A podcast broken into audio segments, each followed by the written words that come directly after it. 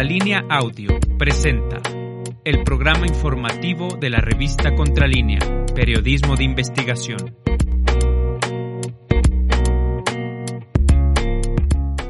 Muy buenos días, soy Nancy Flores y me da mucho gusto saludarlos este martes veintiuno de junio de dos mil veintidós. Estamos pues ya a la mitad, un poco más de la mitad de este mes y tenemos muchísima información. Este día les vamos a presentar una investigación acerca de las agroempresas, estas transnacionales que han intentado por todas las vías, especialmente por la vía judicial, eh, pues eh, detener esta Eh, decisión del gobierno del presidente López Obrador de ya eh, poco a poco ir eh, decidiendo que ya no eh, se utilicen estos eh, agrotóxicos eh, conocidos como glifosato. En ese sentido, vamos a revisar los cuarenta y tres juicios eh, de nulidad que han presentado las agroindustrias, entre ellas Bayer Monsanto, esta transnacional pues que ha acaparado la industria alimentaria no solo en México, sino en el mundo. Para ello, les presentaremos entrevistas con Isaías Solórzano Manzano, quien es ingeniero agrónomo y consultor en materia productiva para el campo.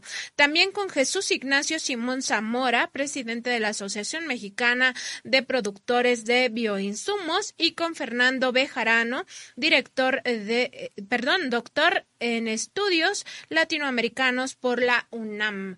Eh, Vamos a, también a revisar todo el tema de las informaciones de las últimas horas y, por supuesto, todo lo que ha pasado en la conferencia matutina del presidente Andrés Manuel López Obrador.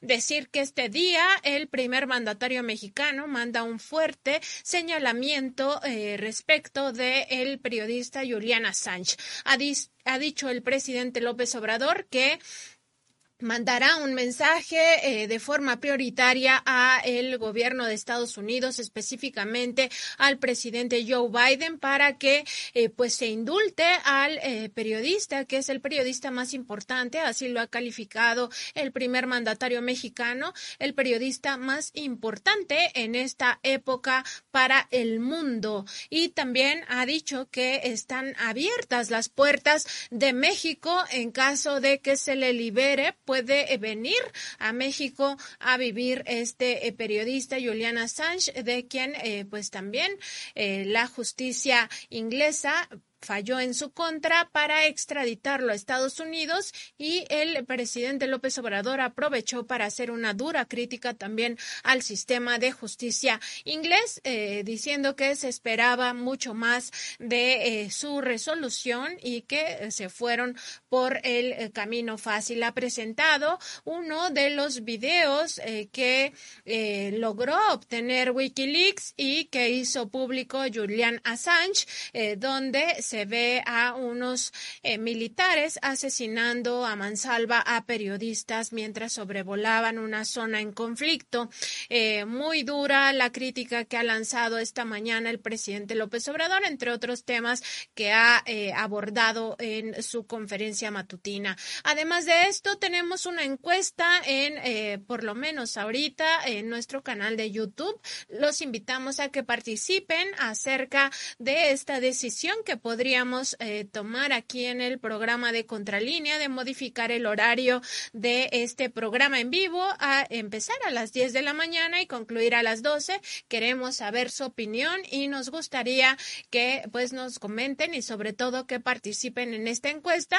En unos eh, minutos más o los próximos días también lanzaremos esta encuesta en nuestro canal de YouTube. Les recordamos que estamos en Facebook, en Twitter, en eh, YouTube y en Instagram. Instagram, perdón, en nuestro canal de eh, Facebook, donde todavía no tenemos la encuesta activada, pero esperamos eh, también lanzarla ahí. Eh, nos encuentran en todas estas redes como Contralínea y además en Instagram, eh, perdón, en Spotify, en iVoox y en Apple Podcast como Contralínea Audio. Muy buenos días, Erika Ramírez. Hola, ¿qué tal? Buenos días. Esperamos a todos eh, que participen y nos den su opinión respecto pues a este posible cambio de horario. Se hará eh, pues de acuerdo con su opinión. Recuerden que nosotros trabajamos para ustedes y nos interesa conocer si es viable este cambio de horario a partir de eh, las diez de la mañana. Agradecemos también a nombre de nuestros compañeros Javier Alvarado, Indra Círigo, Jordana González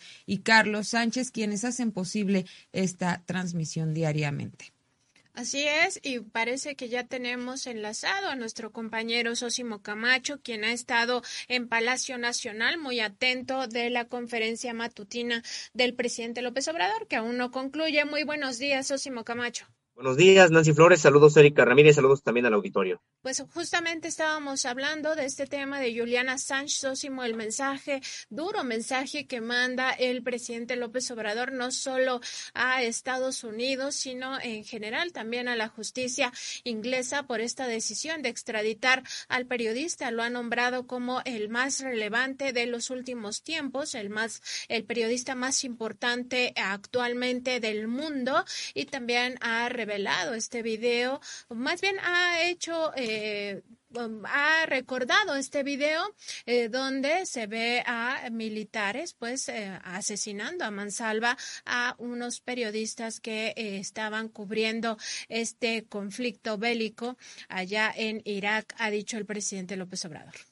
De hecho, el llamado es también a la Organización de las Naciones Unidas, a las organizaciones defensoras de derechos humanos de todo el mundo y a las sociedades en general, porque es algo que no eh, puede estar ocurriendo, ha dicho el presidente de la República, Andrés Manuel López Obrador, sí, en una alusión al tema precisamente de la extradición de Julian Assange, que ha sido determinada como procedente por la justicia británica con rumbo a Estados Unidos, donde le esperaría, eh, parece todo parece indicar, pues que el toda su vida que le reste esté precisamente en prisión. El, el presidente de la República eh, no eh, escatimó ningún ni tiempo ni tampoco adjetivos y eh, para precisamente pues respaldar a Julian Assange, a quien incluso le ha ofrecido la ciudadanía mexicana.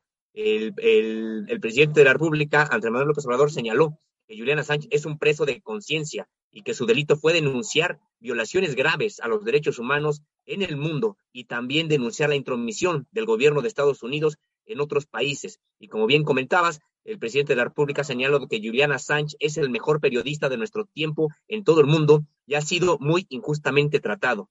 Eh, ha sido tratado incluso peor que delincuente, lo que está representando eso, una vergüenza para todo el mundo.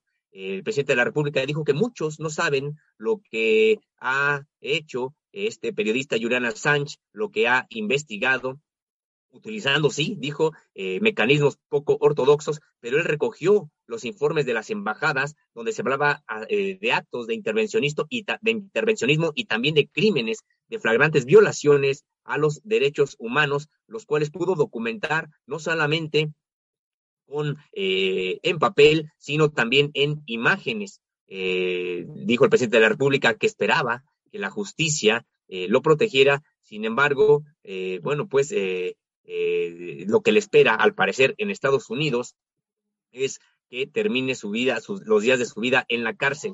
Y el presidente dijo, y entonces, este, ¿dónde están las libertades? ¿Vamos a quitar la Estatua de la Libertad de Nueva York? ¿Vamos a seguir hablando de derechos humanos? El presidente de la República, pues precisamente aludiendo a este papel que se ha arrogado Estados Unidos de supuesto defensor de los derechos humanos en todo el mundo, cuando está acusando a este periodista por haber revelado crímenes de Estado en los que participaron pues integrantes del gobierno estadounidense. Por eso dijo el presidente de la República que sí va a pedir al presidente Joseph Biden que se atienda este asunto. El presidente Andrés Manuel López Obrador dijo estar consciente de que esto va en contra de grupos muy poderosos, duros, eh, severos, allá en Estados Unidos, pero dijo también debe prevalecer el, el humanismo. Eh, por lo tanto, México le abre las puertas a Assange en el caso de que el gobierno estadounidense resuelva liberarlo. Dijo que sí hay mecanismos en las leyes estadounidenses para liberarlo y eh, convocó a la Organización de las Naciones Unidas para que se pronuncie, a todas las organizaciones de derechos humanos. Dijo que no puede haber silencio en este caso, y ante una pregunta eh, de un reportero a gritos que le decía si le ofrecería la nacionalidad mexicana, el presidente de la República dijo que sí, que por supuesto le ofrecería la nacionalidad mexicana a Julian Assange. Es una condena de muerte, prácticamente lo que ocurriría con Julian Assange en caso de que en este juicio, eh, como todo se espera, pues se le condene, eh, se le encuentre culpable. Eh, y, y, por supuesto, una crítica muy, muy importante del presidente López Obrador al modelo de democracia eh, que tiene Estados Unidos y de cómo intenta ser, como tú bien decías, Zósimo, el eh, paladín de la democracia en eh, todo el mundo, eh, sobre todo también en eh, América. Lo acabamos de ver eh, con rumbo a esta cumbre de las Américas eh, a la que no asistió el presidente López Obrador, vetando a algunos países por considerarlos antidemocráticos. Y entonces, ¿qué es? Como le eh, pregunta el presidente López Obrador, ¿qué es la democracia y qué son las libertades ahí en el vecino país del norte? Tenemos un fragmento de este de esta alocución larga que hizo el presidente López Obrador sobre Julian Assange. En el caso de Julian Assange, eh, nosotros, eh, en efecto, al finalizar el gobierno del presidente Donald Trump, solicitamos que se le exonerara, porque es eh, un preso de conciencia, es eh, eh, injustamente eh, tratado, eh, su delito, entre comillas, fue denunciar violaciones graves de derechos humanos en el mundo, y además Eh, intromisión de el gobierno de Estados Unidos en asuntos internos de otros países. Eso fue lo que hizo Assange. Eh, es el mejor periodista de nuestro tiempo en el mundo y ha sido muy injustamente, repito, tratado. Peor que delincuente. Esto es una vergüenza para el mundo, el trato que le han dado a este periodista. Muchos eh, no saben de que lo que hizo fue con una investigación poco ortodoxa, eh, recogió los cables, los informes de embajadas de Estados Unidos, en donde se hablaba de actos de intervencionismo y de crímenes cometidos. Ahí están las palabras del presidente Andrés Manuel López Obrador en torno a este tema preocupante, por supuesto, por lo que significa para la libertad de expresión. Y en otros temas, Zósimo Camacho, buenos días. Hoy amanecimos con la noticia del asesinato de dos sacerdotes jesuitas allá en Urique, Chihuahua. Se trata de Javier Campos Morales y Joaquín César Mora Salazar. Si nos pudieras comentar lo que dijo el presidente al respecto. Así es, el presidente de la República esta mañana se refirió a estos lamentables hechos sin que mediara pregunta alguna. El presidente de la República quiso informarlo de manera directa a la prensa que estaba reunida aquí en el Salón Tesorería en esta conferencia de prensa matutina que incluso todavía continúa en estos momentos. En efecto, el presidente de la República se refirió al asesinato en Urique de estos dos sacerdotes jesuitas. Explicó el presidente de la República que de acuerdo con la información que cuenta hasta esta, que contaba hasta las cinco de la mañana cuando le dieron el reporte precisamente de seguridad de lo que ocurre en todo el país, pues le señalaron eh, al presidente de la República que la versión es que entraron a la iglesia de Urique eh, un grupo de hombres armados persiguiendo a una persona a la cual asesinaron ahí en la iglesia y cuando salieron los sacerdotes también los ultimaron. Dijo el presidente de la República que están atendiendo Este, este, este hecho. Se cuenta ya con eh, descripciones de quienes pudieron haber eh, sido los, eh, los, ases- los, ases- los asesinos, quienes participaron en estos hechos. Explicó el presidente de la República que se trata de una zona dijo de manera textual, de bastante presencia de la delincuencia organizada. Esto se encuentra, recordar que Urique se encuentra allá en, en Chihuahua, en parte de lo que es la Sierra Tarahumara, y que, eh, bueno, pues de recordar que precisamente hay una lucha encarnizada entre el cártel de Sinaloa, ahí, en esta, en esta zona, el cártel de Juárez, y ahora también la presencia del cártel Jalisco Nueva Generación y reminiscencias de los Beltrán Leiva, una zona, pues sí, con mucha eh, disputa y con, eh, por precisamente las características orográficas de la Sierra Tarahumara, pues lugar también de refugio de este tipo de eh, organizaciones. Así es, Zósimo, una sierra eh, en donde pues abunda la pobreza, la pobreza extrema y esta violencia también extrema. Tú, tú has estado reporteando por allá, has traído excelentes reportajes de cómo vive la gente, cómo subsiste y pues el narcotráfico al asedio. Tenemos eh, un video de lo que dijo el presidente Andrés Manuel López Obrador al respecto. Para decir que tenemos información ayer por la tarde-noche, de eh, unos asesinatos en Urique, de, al parecer, eh, de dos sacerdotes eh, jesuitas. La información que tenemos hasta ahora, hasta las cinco de la mañana, es que eh, entraron a la iglesia de Urique, Eh, persiguiendo a una persona, lo este, asesinaron, salieron los sacerdotes y al parecer eh, también ellos fueron asesinados. Estamos ahora atendiendo este asunto. Urique está en la sierra de Chihuahua, eh, de Krill hacia adelante, por Temoris, por Chinipas.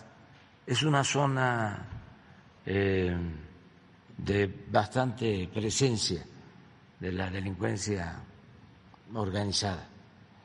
Parece que se tiene este, ya información sobre los posibles responsables de estos crímenes.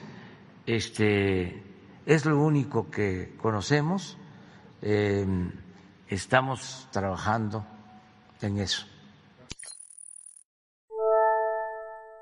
Muy lamentable esta información que da a conocer el presidente López Obrador esta mañana acerca de este eh, crimen eh, que habría involucrado pues lamentablemente a dos sacerdotes jesuitas de allá de esta zona de Urique. Y Zósimo, en esta conferencia matutina también le preguntaron al presidente acerca de su próximo viaje a Estados Unidos, esta reunión que aún no hay fecha, pero se prevé que sea a mediados de julio próximo.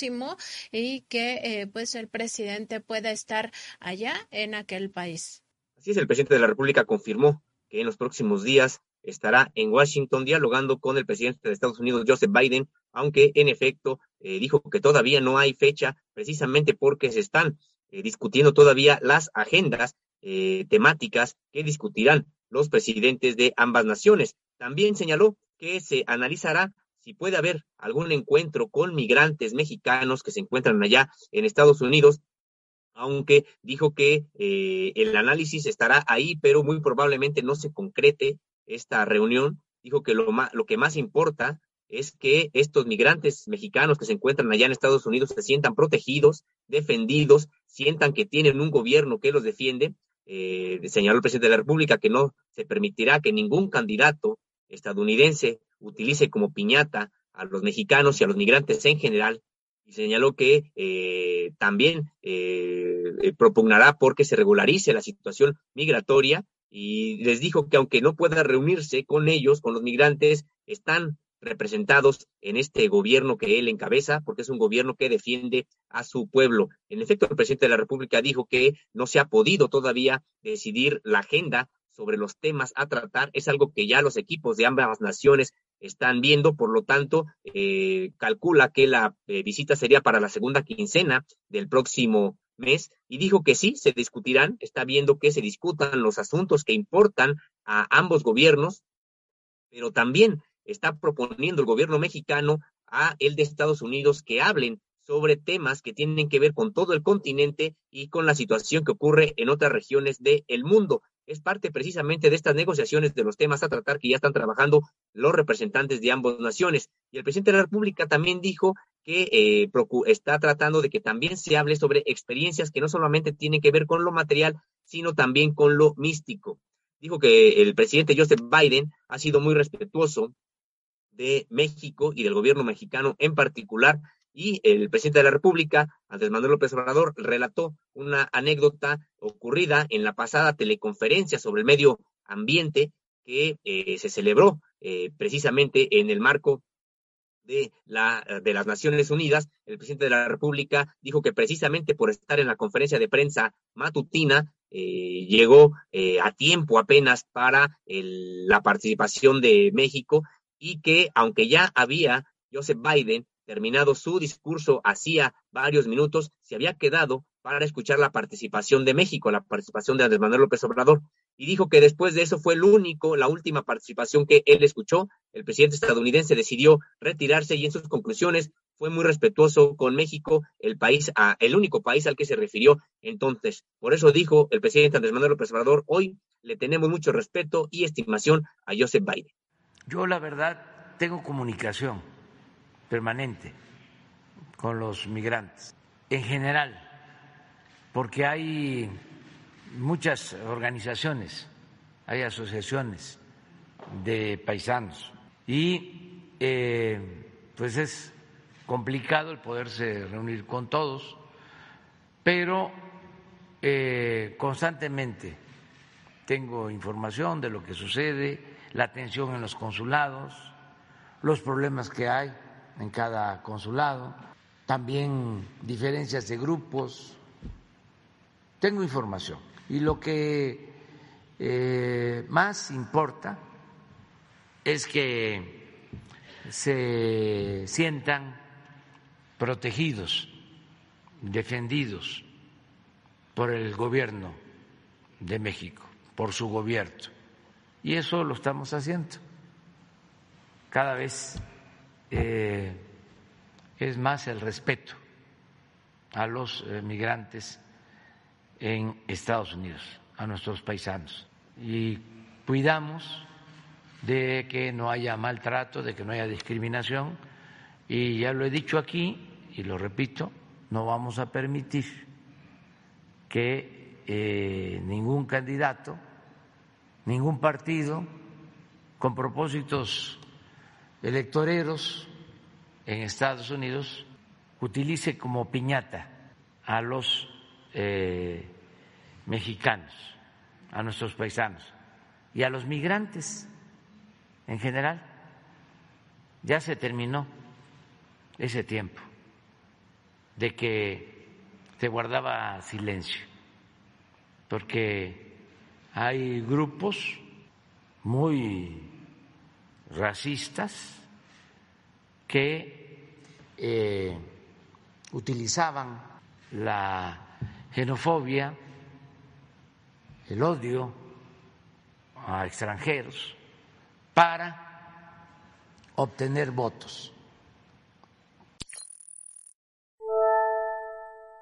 Una de las comunidades más importantes que hay en Estados Unidos es la comunidad eh, mexicana, que trabaja arduamente en aquel país, Zósimo. Y también hoy se le preguntó al presidente Andrés Manuel López Obrador sobre la descentralización de, eh, pues sí, las secretarías de Estado, y se enfocó para hablar eh, del sistema de salud, este sistema de salud que también ya está en Acapulco. Así es, esta mañana el presidente de la República señaló que falta por cumplir dos de los cien eh, de las diez, de las cien promesas eh, que el presidente eh, asumió al eh, instalarse en la presidencia de la República el uno de diciembre de dos mil dieciocho. Señaló que falta por cumplir la resolución del caso de los cuarenta y tres estudiantes desaparecidos de Ayotzinapa, Guerrero, y también la descentralización del gobierno de la República.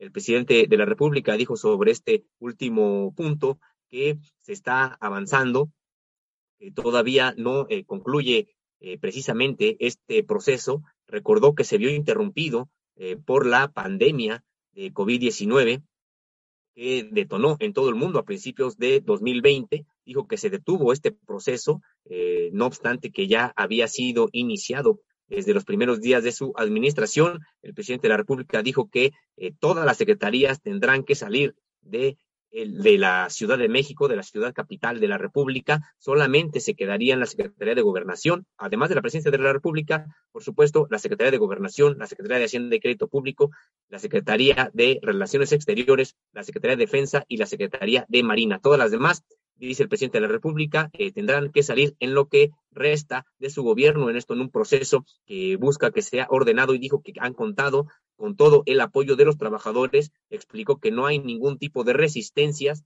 porque siempre hay diálogo y los trabajadores tienen la oportunidad de decidir si se trasladan a las sedes de estas, de estas eh, secretarías que se estarán eh, abriendo, o si se quedan en las oficinas que de por sí eh, pues se quedarán también en la Ciudad de México. Y en efecto, como bien comentabas, Erika Ramírez, el presidente de la República, se refirió de manera particular a lo que ocurre en la Secretaría de Salud. Incluso le dio la palabra al secretario de Salud, Jorge Alcocer Varela, quien él informó que ya está concretada la descentralización de la Secretaría de Salud, eh, la cual tiene como sede ahora Acapulco, Guerrero. Explicó Jorge Alcocer que han sido por etapas y con todo el respeto para los trabajadores. Eh, señaló incluso que el edificio, se trata de un edificio inteligente allá en este puerto turístico, que eh, dio cabida de inmediato a todo el INSABI. Por su parte, sobre la Secretaría de Salud, también el presidente de la República dijo que la idea de instalarla en Guerrero era ponerla en uno de los estados más pobres de México y poder estar cerca de los otros estados también más pobres de la República, Oaxaca y Chiapas. Dijo el presidente de la República que con esta descentralización se busca cambiar la forma de actuar de las instituciones. Eh, de hecho, señaló que el gobierno no son oficinas donde se, eh, pues donde solamente llegan funcionarios Eh, a los que no se les puede llamar servidores públicos, que tienen pues horas, digamos, fijas de entrada por salida, y a veces solamente, eh, bueno, pues eh, trabajan, eh, digamos que sin mucha convicción. Eh, por eso eh, celebró que ahora ya se encuentra la Secretaría de, eh, de Salud allá en Guerrero, y también que la Secretaría de Energía se encuentre en Villahermosa, Tabasco. Ha dicho el presidente de la República que ya se concretó, de hecho, desde hace algunos meses, la eh, instalación de la sede de la Secretaría de Energía allá en Villahermosa, Tabasco. Ahora ya también está la de Secretaría de Salud en Acapulco, Guerrero, y poco a poco se irán sumando las demás secretarías a las eh, ciudades al interior de la República que estuvieron planteadas desde el inicio de su administración. Pues ahí está el compromiso refrendado del presidente de ir descentralizando su gobierno. En otro tema, y como cada martes, hoy se presentó el Pulso de la Salud y el doctor Hugo López-Gatell, subsecretario de Prevención y Promoción de la Salud, informó acerca de la pandemia de covid diecinueve. Así es, uh, eh, como bien comenta Nancy Flores, eh, Hugo López-Gatell, subsecretario de Prevención y Promoción de la Salud, confirmó esta mañana pues el ascenso de la quinta ola de contagios de covid diecinueve en México, eh, y aunque dijo que sí, en efecto, es una situación que se debe de eh, tomar en cuenta y reforzar las medidas preventivas, señaló que se están aumentando los casos, pero no las hospitalizaciones ni las defunciones. De hecho, señaló que el uno por ciento eh, de la, de, se está ocupando en estos momentos el uno por ciento de la capacidad de camas instaladas en materia de terapia intensiva, y se está eh, también ocupando solamente el cuatro por ciento de camas generales para la atención de covid diecinueve, pues se trata realmente de cifras muy por debajo de lo que habían ocurrido en las anteriores olas de contagios de covid diecinueve. Señaló que se tiene un promedio de cinco muertes por día, lo cual, bueno, pues eh, es una situación muy baja, similar a la que de por sí ha ocurrido eh, con otras, eh, con las gripas eh, común, esta, estacional, e incluso inferior a la que han ocurrido precisamente por la influenza. Eh, Hugo López-Gatell dijo que todo esto es precisamente gracias a que la variante Omicron, Eh, bueno, pues tiene una, un desarrollo eh, menos grave de la propia enfermedad, pero sobre todo tiene que ver con la eh, vacunación que, eh, que se ha aplicado precisamente a la población mexicana. También se refirió a que eh, estarán ya próximos a eh, vacunarse a los niños de entre cinco y doce años de edad, como ya se había anunciado precisamente en otras, eh, en, otra, en otras emisiones de este Pulso de la Salud que presentan cada martes el Gobierno de la República, y dijo que al momento se han registrado ya tres millones de niños y eh, en las próximas semanas estarán eh, pues ya anunciándose eh, demarcación por demarcación, es decir, sean alcaldías o sean municipios al interior de la República, eh, los procesos precisamente para que sean vacunados los niños. Recordó que, eh, como también ya se había anunciado anteriormente, no habrá convocatorias generales, sino las harán las autoridades locales. Sí, eso sí, muy también hoy se volvió a hablar de esta eh, federalización del sistema de salud que empezó hace dos meses y medio allá en Nayarit.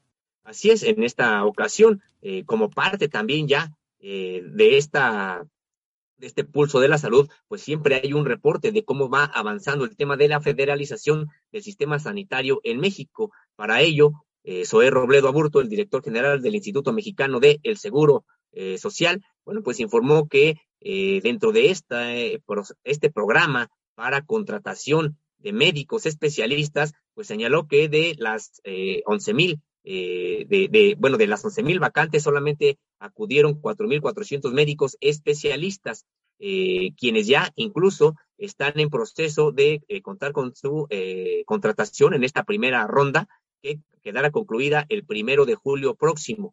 También anunció Zoé Robledo que vendrán dos rondas más de contratación de médicos especialistas, y con respecto de médicos generales eh, señaló que son catorce mil las vacantes y once mil no aplicaron a estas vacantes que ha ofrecido el gobierno federal para trabajar en eh, centros médicos, clínicas y hospitales, eh, la mayoría del interior de la República. Dijo que solamente aplicaron el veintidós por ciento, pero la convocatoria está abierta y esperan que eh, pues más trabajadores de la salud se animen a ser contratados en estos Eh, hospitales y en estas plazas que está abriendo el sector salud del país. Eh, señaló con respecto eh, en específico del estado de Oaxaca que ahí ya se hizo un análisis porque es uno de los estados que siguen en este proceso de federalización, se han ido incorporando estado por estado. El siguiente turno será de Oaxaca. En el análisis que ya se, que ya se hizo de la situación del sistema sanitario de este estado, hay un déficit de cinco mil seiscientas personas trabajadoras de la salud y se necesita una inversión de alrededor de dos mil setecientos setenta y cinco millones de pesos, pues para la rehabilitación de los centros de salud, hospitales y clínicas, para la contratación de eh, médicos, estos cinco mil seiscientos que eh, hacen falta, médicos, este, enfermeras y otros trabajadores de la salud, y también para la adquisición de equipo. Y bueno, pues será precisamente el estado que sigue para incorporarse a este proceso de federalización.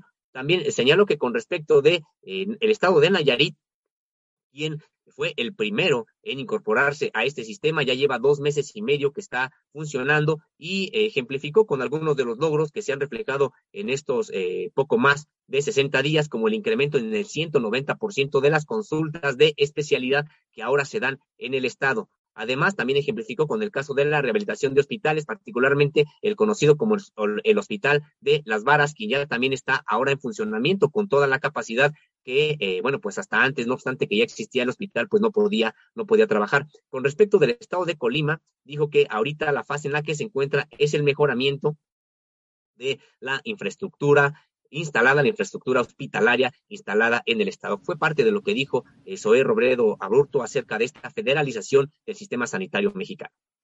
Le preguntaron al director general del Instituto Mexicano del Seguro Social cómo iba este proceso para asegurar a periodistas independientes, a periodistas que trabajan por cuenta propia, y dio un reporte, breve reporte respecto de las solicitudes que ya se han recibido. Así es, eh, Zoé Robledo Aburto, en efecto, eh, señaló que este programa de seguridad social para periodistas que trabajan por cuenta propia e independientes, dijo que ciento ochenta ya han concluido su inscripción en el Seguro Social, eh, y eh, señaló que el porcentaje de rechazo es mínimo, no ofreció ninguna cifra, solamente dijo que el porcentaje de rechazo es mínimo y que han ingresado a visitar este sitio ocho mil quinientas personas. Él considera que en los próximos días se verá eh, incrementarse de manera importante el número de periodistas que soliciten su inscripción en este Seguro Social, toda vez que probablemente están todavía reuniendo algunos de los documentos, sobre todo el caso de la FIEL, eh, otorgada por el, el Servicio de Administración Tributaria y que demora algunos días. Él estimó que en los próximos días probablemente se verá un incremento del del número de personas periodistas que se inscriban a este eh, seguro social. Y hoy también, Zósimo Camacho, estuvo presente Diego Prieto Hernández, el director general del Instituto Nacional de Antropología e Historia, para hablar sobre el Tren Maya. Así es, en, en específico sobre el salvamento arqueológico que ha ocurrido en todo este proyecto, en todo este trazo del Tren Maya.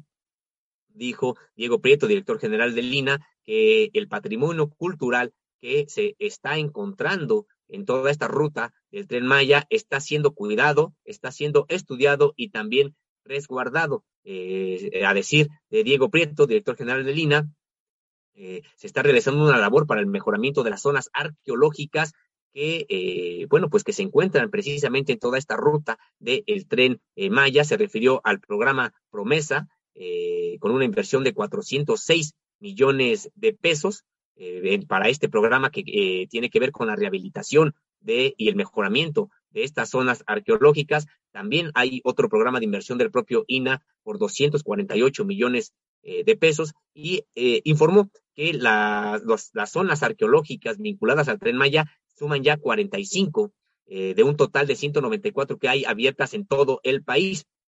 Señaló que estas cuarenta y cinco estarán funcionando ya abiertas para todo el público en cuanto también empiece a funcionar el Tren Maya. Así es, tenemos un video de lo que dijo Diego Prieto al respecto de los hallazgos arqueológicos. Ya lo habíamos presentado en, en el cuadro inicial.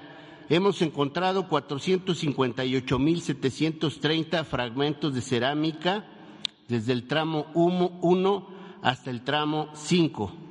Hemos encontrado trescientas cinco vasijas completas en proceso de análisis y restauración.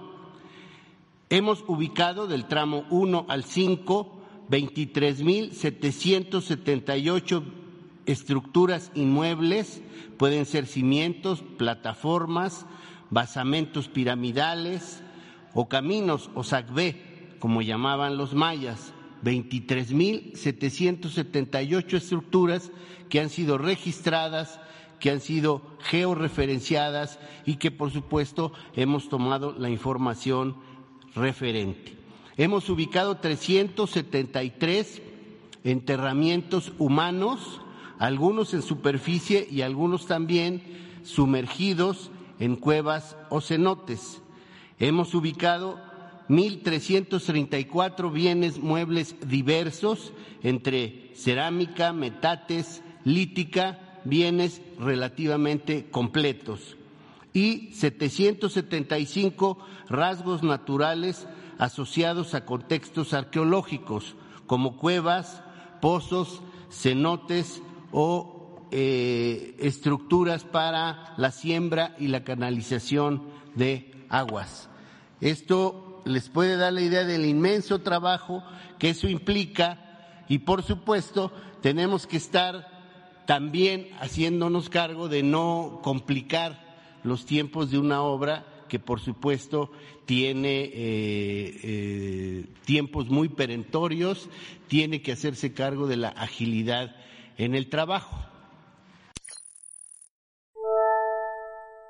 Ahí la explicación del doctor Diego Prieto, pues diciendo que eh, los trabajos arqueológicos deben de ir de la mano de los eh, tiempos perentorios de las obras de infraestructura, tanto públicas como privadas, y que se está haciendo un salvamento eh, como se requiere en toda esta zona del de Tren Maya, eh, excepto, por supuesto, en el tramo cinco por eh, los amparos que se presentan, un tema al que se ha referido ampliamente en estos últimos minutos el presidente López Obrador, que aún no concluye su conferencia. Y esta mañana también le preguntaron al presidente cómo iba el eh, tema del gasto público y él se refirió al presupuesto en obras, al presupuesto en salud y también en otros temas importantes como ha sido la compra de Altán, esta empresa eh, que se va a dedicar a dar el servicio de internet a lo largo y ancho del país, sobre todo a las zonas rurales.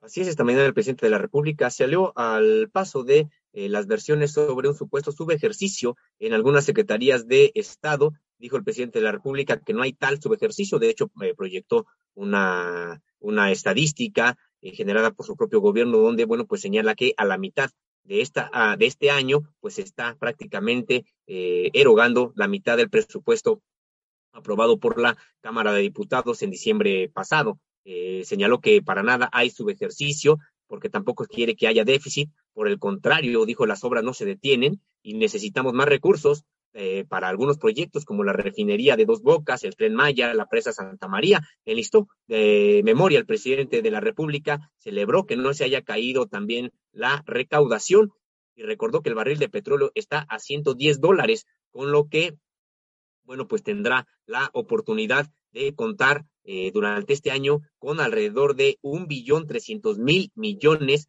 eh, precisamente de, de dólares por este por eh, concepto de el petróleo. Eh, explicó que esto servirá para eh, esto sirve precisamente para los programas sociales, financiar los programas sociales. Recordó que no son dádivas, sino son derechos que ahora tiene el pueblo mexicano, y que eh, ejemplificó con el caso de la salud, donde se detuvo de manera importante a señalar que eh, antes de que concluya su administración tendrá que estar federalizado todo el sistema sanitario del país eh, para que la población cuente de manera universal con derecho a atención médica gratuita, a estudios también gratuitos y a medicamentos gratuitos, que cualquier persona que necesite de atención médica pueda ser eh, atendida sin que le coste, sin que le cueste un peso. Ha sido el presidente de la República, que es precisamente parte del de, eh, objetivo que tiene su administración, y, y para eso precisamente sirve pues todos los eh, recursos, y en eso está orientado ahora el presupuesto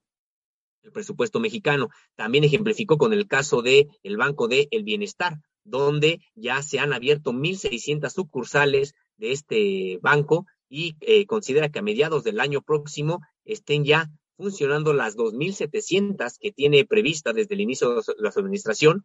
Eh, dijo que se tiene que cumplir para que en todas las eh, comunidades exista ya este, estos servicios que proporcionará el Banco de Bienestar, y señaló que esto precisamente viene de la mano de, eh, pues de que haya internet para todas las comunidades, porque precisamente estos bancos necesitan para funcionar, pues estar comunicados eh, mediante internet. Eh, explicó que precisamente por ello se compró eh, la mayoría de las acciones de Altán, de esta empresa que anteriormente era totalmente privada, y dijo el presidente de la República, ahora el pueblo de México ya tiene un sistema de telecomunicaciones.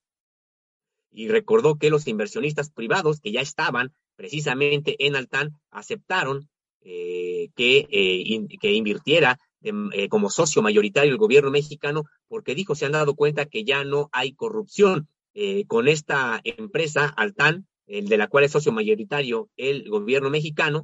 Dijo que ese ya se tiene una red para cubrir el setenta por ciento de la población y se está trabajando para cubrir a ese treinta por ciento. Ese treinta por ciento.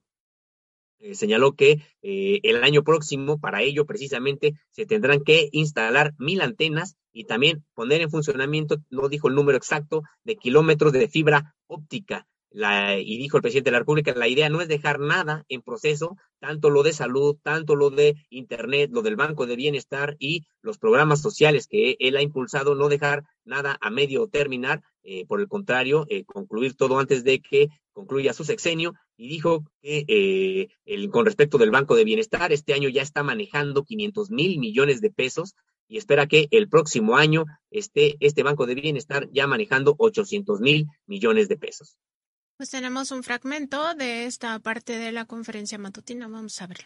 Vamos eh, acorde con el programa, y lo que queremos pues es eh, que no haya déficit. Ya no es el tiempo de antes, de que no se trabajaba.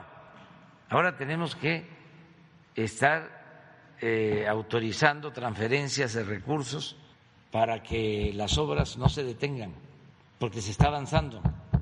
Necesitamos, por ejemplo, más recursos, que ya estamos consiguiendo para la refinería de Dos Bocas, más recursos para el Tren Maya, más recursos para Presa de Santa María en Sinaloa.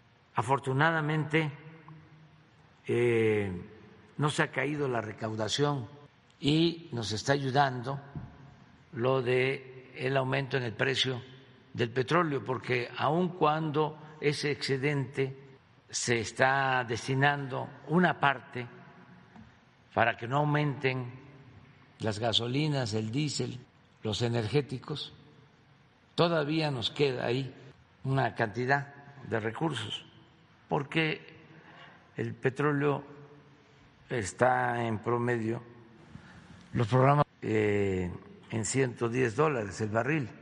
Nosotros calculamos que este año, solo por la venta de petróleo, vamos a, a tener alrededor de un billón trescientos mil millones de pesos. ¿Cuánto significa esto? Pues como el veinticinco por ciento, veinte, veinticinco por ciento del presupuesto nacional. Ahí las palabras del presidente López Obrador. Zósimo, te agradecemos mucho este reporte. Muy buenos días. Buenos días, saludos al auditorio. Así es. Gracias. Y bueno, en esta conferencia matutina también el presidente López Obrador hizo alusión a los programas sociales y cómo estos han enfrentado al conservadurismo, cómo la gente pues ha eh, tenido en cuenta estos programas sociales y por ello la guerra sucia, así la denominó el presidente López Obrador, no ha tenido éxito. Vamos a ver un fragmento de esta declaración del presidente López Obrador. cuatrocientos cuarenta y tres mil millones. Nunca en la historia de este país se había dedicado tanto a la gente. Para que tengan una idea, hay treinta y cinco mil viviendas en el país, aproximadamente, de acuerdo al censo. treinta y cinco millones de viviendas. Y eh, se está llegando ya casi al ochenta por ciento de las viviendas, como a treinta millones, porque veinticinco eh, son los que reciben cuando menos un beneficio, les llega un programa, y como cinco que también reciben eh, pues sus ingresos del presupuesto, que son maestros, médicos, pero el veinte por ciento restante también es atendido, porque pues eh, se impulsan actividades productivas, todas las obras que estamos haciendo, la mayoría de las obras se hacen con empresas, estamos cuidando que sean empresas mexicanas que generan empleos, entonces sí, Eh, hemos cuidado el que el presupuesto le llegue a la gente. Esta es la clave. Por esto es que no han podido los conservadores ni con la guerra sucia. No se puede transformar un país, no se puede llevar a cabo un cambio de fondo si no se cuenta con el apoyo del pueblo. No se transforma un país sin el respaldo del pueblo. Y para El presidente López Obrador pues habla de estos programas sociales, eh, de los varios miles millo- de millones de pesos que se les destina y también del fortalecimiento a las personas eh, que más lo necesitan. Más de veinticinco millones de personas obtienen al menos un programa de seguridad social y otros cinco millones también forman parte de esta cobertura eh, con los programas sociales, ha dicho el presidente. En eh, el último tramo de su conferencia conferencia también se ha referido al tramo cinco del Tren Maya y por qué ha sido objeto de críticas y sobre todo de esta eh, judicialización por parte de los grupos opositores. Dice que eh, se trata más que un eh, objetivo ambientalista, eh, más bien es por los intereses que hay detrás de esta, eh, pues estos grupos opositores para impedir la eh, construcción del Tren Maya. Ha criticado nuevamente a los medios de comunicación y también a los grupos ambientalistas porque ha dicho, eh, pues eh, estos eh, no vieron jamás el daño medioambiental que causó esta transnacional estadounidense Vulcan eh, con su eh, mina denominada Calica y tampoco lo que ocurrió con el complejo Xcaret. Eh, el presidente ha dicho que este es un tiempo de definiciones y en ese sentido tanto medios de comunicación como eh, también los eh, ambientalistas se han tenido que quitar la máscara. En este momento está concluyendo a las nueve cincuenta y cuatro de este día la conferencia del presidente López Obrador, sin duda una de las conferencias más largas que ha tenido. Eh, se ha referido también al tema de la inflación, ha dicho que eh, se espera que en México se pueda contener y revertir la inflación a tal punto que eh, no se genere una recesión. Respecto de la crisis en Estados Unidos, descartó que esta pueda en algún momento arrastrar a la economía mexicana porque se están tomando medidas por parte del propio gobierno y también deseo que le vaya bien a Estados Unidos en la contención de la inflación. Eh, recordó que la economía estadounidense es una de las economías más fuertes y que eh, se trabaja por la integración regional en materia económica.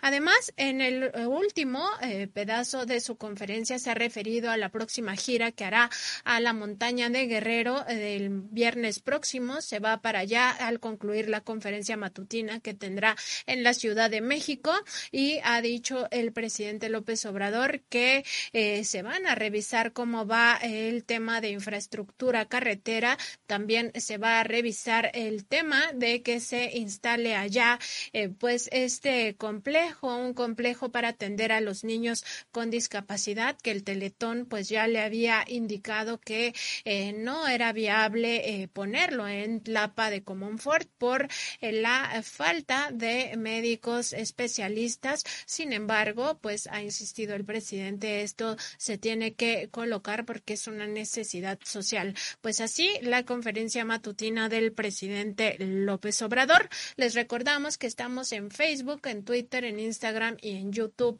como Contralínea y en Spotify, en iVoox y en Apple Podcast como Contralínea Audio. Los invitamos a que se suscriban a todas nuestras redes sociales. También les recordamos que tenemos una encuesta en, en nuestro canal de YouTube donde les estamos preguntando si eh, consideran que debemos de modificar el horario del programa. Esta encuesta la vamos a tener toda la semana para decidir si empezamos a las diez de la mañana y concluimos a las doce con este programa de Contralínea Periodismo de Investigación. Saludamos a todas las personas que se han conectado desde el inicio inicio de la transmisión y también a quienes han ido sumando. Así es, ya está eh, con nosotros Catalina Medina Vázquez, Sergio Ventura, Aldi Joachim, Víctor Aurelio López, Leticia Marín, Adrián Galindo, eh, Soc, Nitram Siur, Felo Garduño, Héctor López Rivera, Catherine Zaragoza, Wilfrido Hernández Martínez, Ismael Cerratos, Mercy de Villa y Héctor Ruiz. También saludamos a Arturo Ortega, a Saraí M, Manuel Díaz, Candyman, Luis Arturo, Alondra Hernández, Mixtli Tonali, Marta Elena Mendoza, Ana Sánchez, Arturo García, María de la Luz Torres Flores, Rosa Marta Ruiz García, José Martín Carranco Ruiz, Liliana Araujo, Gloria González de Luna, y a todos y todas los que se van conectando a esta transmisión y también a los que pues no tenemos oportunidad de mencionar. Los saludamos con muchísimo gusto. Les invitamos a participar en esta encuesta que tenemos en nuestro canal de YouTube para que entre todos decidamos si eh, pues le vendría bien un cambio de horario al programa en vivo de Contralínea a las diez de la mañana de lunes a viernes. Eh, si ustedes así lo consideran, haríamos ese cambio si gana la mayoría mayoría con que nos quedemos a las nueve, nos quedamos a las nueve. Lo que ustedes decidan es lo que eh, pues tomaremos en cuenta para eh, este programa de Contralínea Periodismo de Investigación. Y yo creo que sería bueno si Indra Cirigo nos va diciendo al final del programa cómo van las votaciones para ver al final de esta semana en qué quedamos y si comenzamos a partir del siguiente lunes a las diez de la mañana. Vamos a ver brevemente lo que ha pasado en las últimas horas. El día de ayer, el Pleno de la Suprema Corte de Justicia de la Nación designó a la magistrada Lilia Mónica López Benítez como consejera de la Judicatura. Judicatura eh, Federal. Esto es eh, por un plazo de cinco años y es en sustitución del magistrado Jorge Antonio Cruz Ramos. En sesión pública, la consejera alcanzó una mayoría calificada de votos emitidos por los integrantes del Pleno de la Suprema Corte de Justicia de la Nación, la cual es requerida para acceder al puesto dentro de la instancia encargada de la Administración, Vigilancia, Disciplina y Carrera Judicial del Poder Judicial de la Federación, con excepción de la Suprema Corte de Justicia y el Tribunal Electoral del mismo poder. Tras el proceso que inició con la publicación del Acuerdo General uno diagonal dos mil veintidós del Pleno de la Suprema Corte, el diecisiete de febrero de dos mil veintidós, la nueva consejera en su comparecencia ante el Pleno del Alto Tribunal propuso la creación de una unidad para la consolidación de la oralidad federal mercantil, la instauración por parte de la Escuela de Formación Judicial de modelos eh, vanguardistas en la formación de eh, en la formación y actualización del personal para resolver con perspectivas que apunten a una igualdad sustantiva, así como a la formación en competencias administrativas, la instrumentación del servicio civil de carrera, el impulso a la paridad de género, la creación de una unidad de planeación de políticas públicas judiciales, así como buscar la cercanía con los titulares de los órganos jurisdiccionales, entre otros aspectos. Originaria de la Ciudad de México, la consejera López Benítez es abogada egresada de la Facultad de Derecho de la Universidad Nacional Autónoma de México, además de ser profesora de educación primaria por la Escuela Nacional de Maestros. Cuenta con una maestría en Ciencias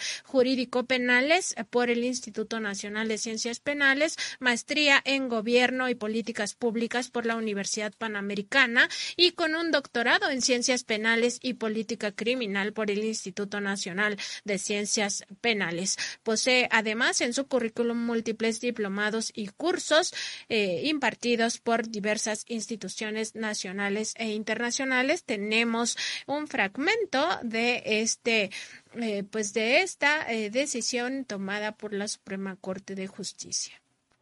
Reflexionar sobre los retos de la justicia en estrecha vinculación con su buen funcionamiento, obliga a destacar la importancia y trascendencia del Consejo de la Judicatura Federal en la vida democrática de México.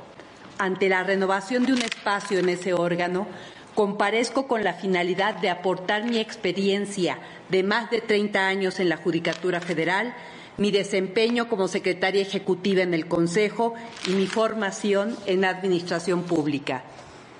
En un Estado constitucional y democrático de derecho, corresponde a las personas que juzgan la atención y resolución de los conflictos sociales, protegiendo los derechos humanos contenidos en la Constitución y en los tratados internacionales. Así, es imprescindible preservar el principio de separación de poderes y atender a la independencia y autonomía de quienes imparten justicia, como condición ineludible para evitar los abusos de los entes de poder. Presidente, me permito informarle que la aspirante López Benítez Lilia Mónica cuenta con nueve votos y la aspirante Temblador Díaz Rosa María cuenta con dos votos.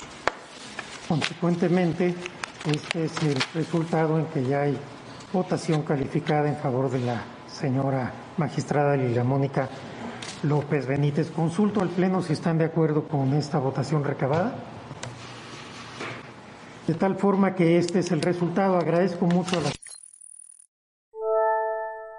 Ahí están las votaciones en la Suprema Corte de Justicia de la Nación. Y en otra información, diputados, especialistas y académicos reconocieron la necesidad de avanzar en la legislación sobre la eutanasia y garantizar así una muerte digna a pacientes en estado terminal. Con una participación virtual, el secretario de Relaciones Exteriores, Marcelo Ebrard Casaubon, Eh, y en la Comisión de Salud de la Cámara de Diputados inauguró este foro Eutanasia, un análisis de la situación actual que usted puede seguir eh, en el canal de YouTube de la eh, Cámara de Diputados. Y en su turno, el presidente de la Cámara de Diputados, Sergio Gutiérrez Luna, subrayó que la eutanasia es un tema sensible que debe analizarse desde un enfoque multidisciplinario y de la mano de expertos para llegar a un producto legislativo que sea en beneficio de los mexicanos.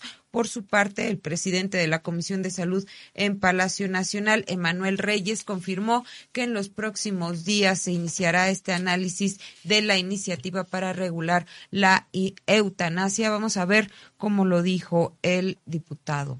Este foro se presenta como un espacio abierto, libre de dogmas y prejuicios que se pudieran presentar, con base a las valiosas visiones e ideas que nos brindarán los especialistas que nos acompañarán a lo largo de esta semana. Ser un punto de partida que permita brindar a las y a los legisladores una mayor luz sobre este tema. ¿Qué es lo que al final buscamos con este evento?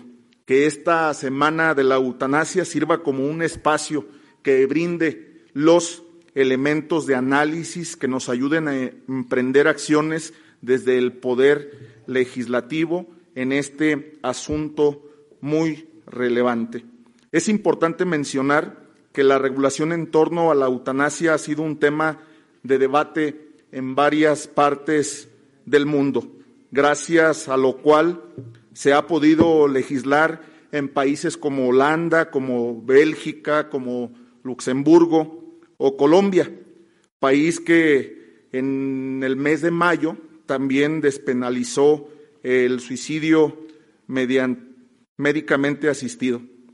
En el caso de nuestro país, la Constitución de la Ciudad de México ha reconocido el derecho a una muerte digna, lo cual nos brinda un marco de referencia para poder presentar propuestas legislativas respecto a este tema.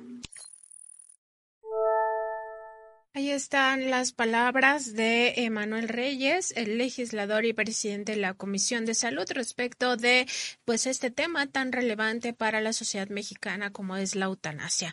En otro tema, el día de ayer pues ya se ha informado que el programa de regularización de vehículos de procedencia extranjera, también conocidos popularmente como los autos chocolate, comenzó a operar en Puebla, lo cual dará certeza jurídica a las familias sobre su patrimonio y contribuirá irá a la prevención de delitos. Eso lo aseguró la secretaria de Seguridad y Protección Ciudadana, Rosa Isela Rodríguez.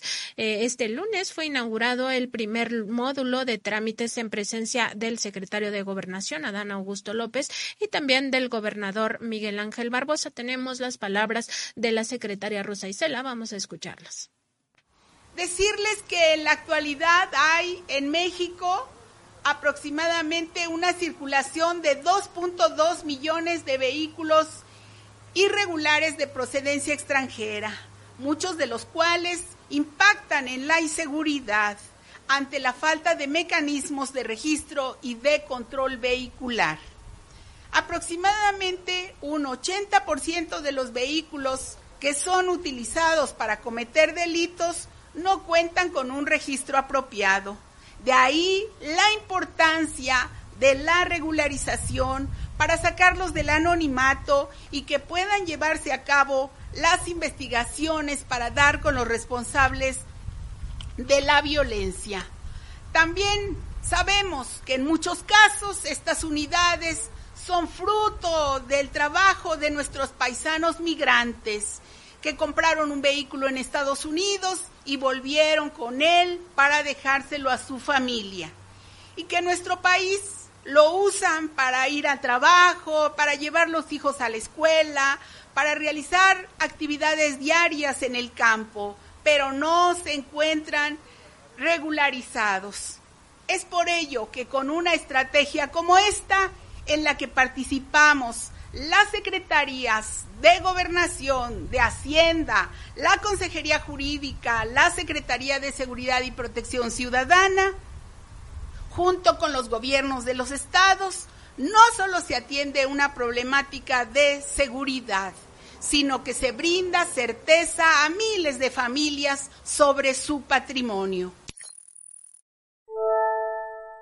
Así es como Puebla se une ya a esta regularización de los llamados carros chocolate, y en la capital del país la línea tres del Metrobús contará con una flota de sesenta autobuses eléctricos, la cual entrará en funcionamiento en marzo de dos mil veintitrés, anunció Roberto Samuel Capuano Tripp, el director general de este transporte colectivo de la Ciudad de México. Explicó que la transición contribuirá a la reducción de gases de efecto invernadero. Las unidades no emiten emitirán dióxido de carbono, óxido de nitrógeno, de nitrógeno ni óxido de azufre al no utilizar combustible, es decir, diésel. Una nota de nuestra compañera Jordana González que usted puede ver en nuestra página dice que actualmente la línea que corre eh, la línea recorre veinte kilómetros desde Tenayuca hasta el pueblo de Santa Cruz Atoyac, cuenta con diez unidades eléctricas desde agosto de dos mil veintiuno, pero fue hasta dos mil veintidós que se, acumul- se culminó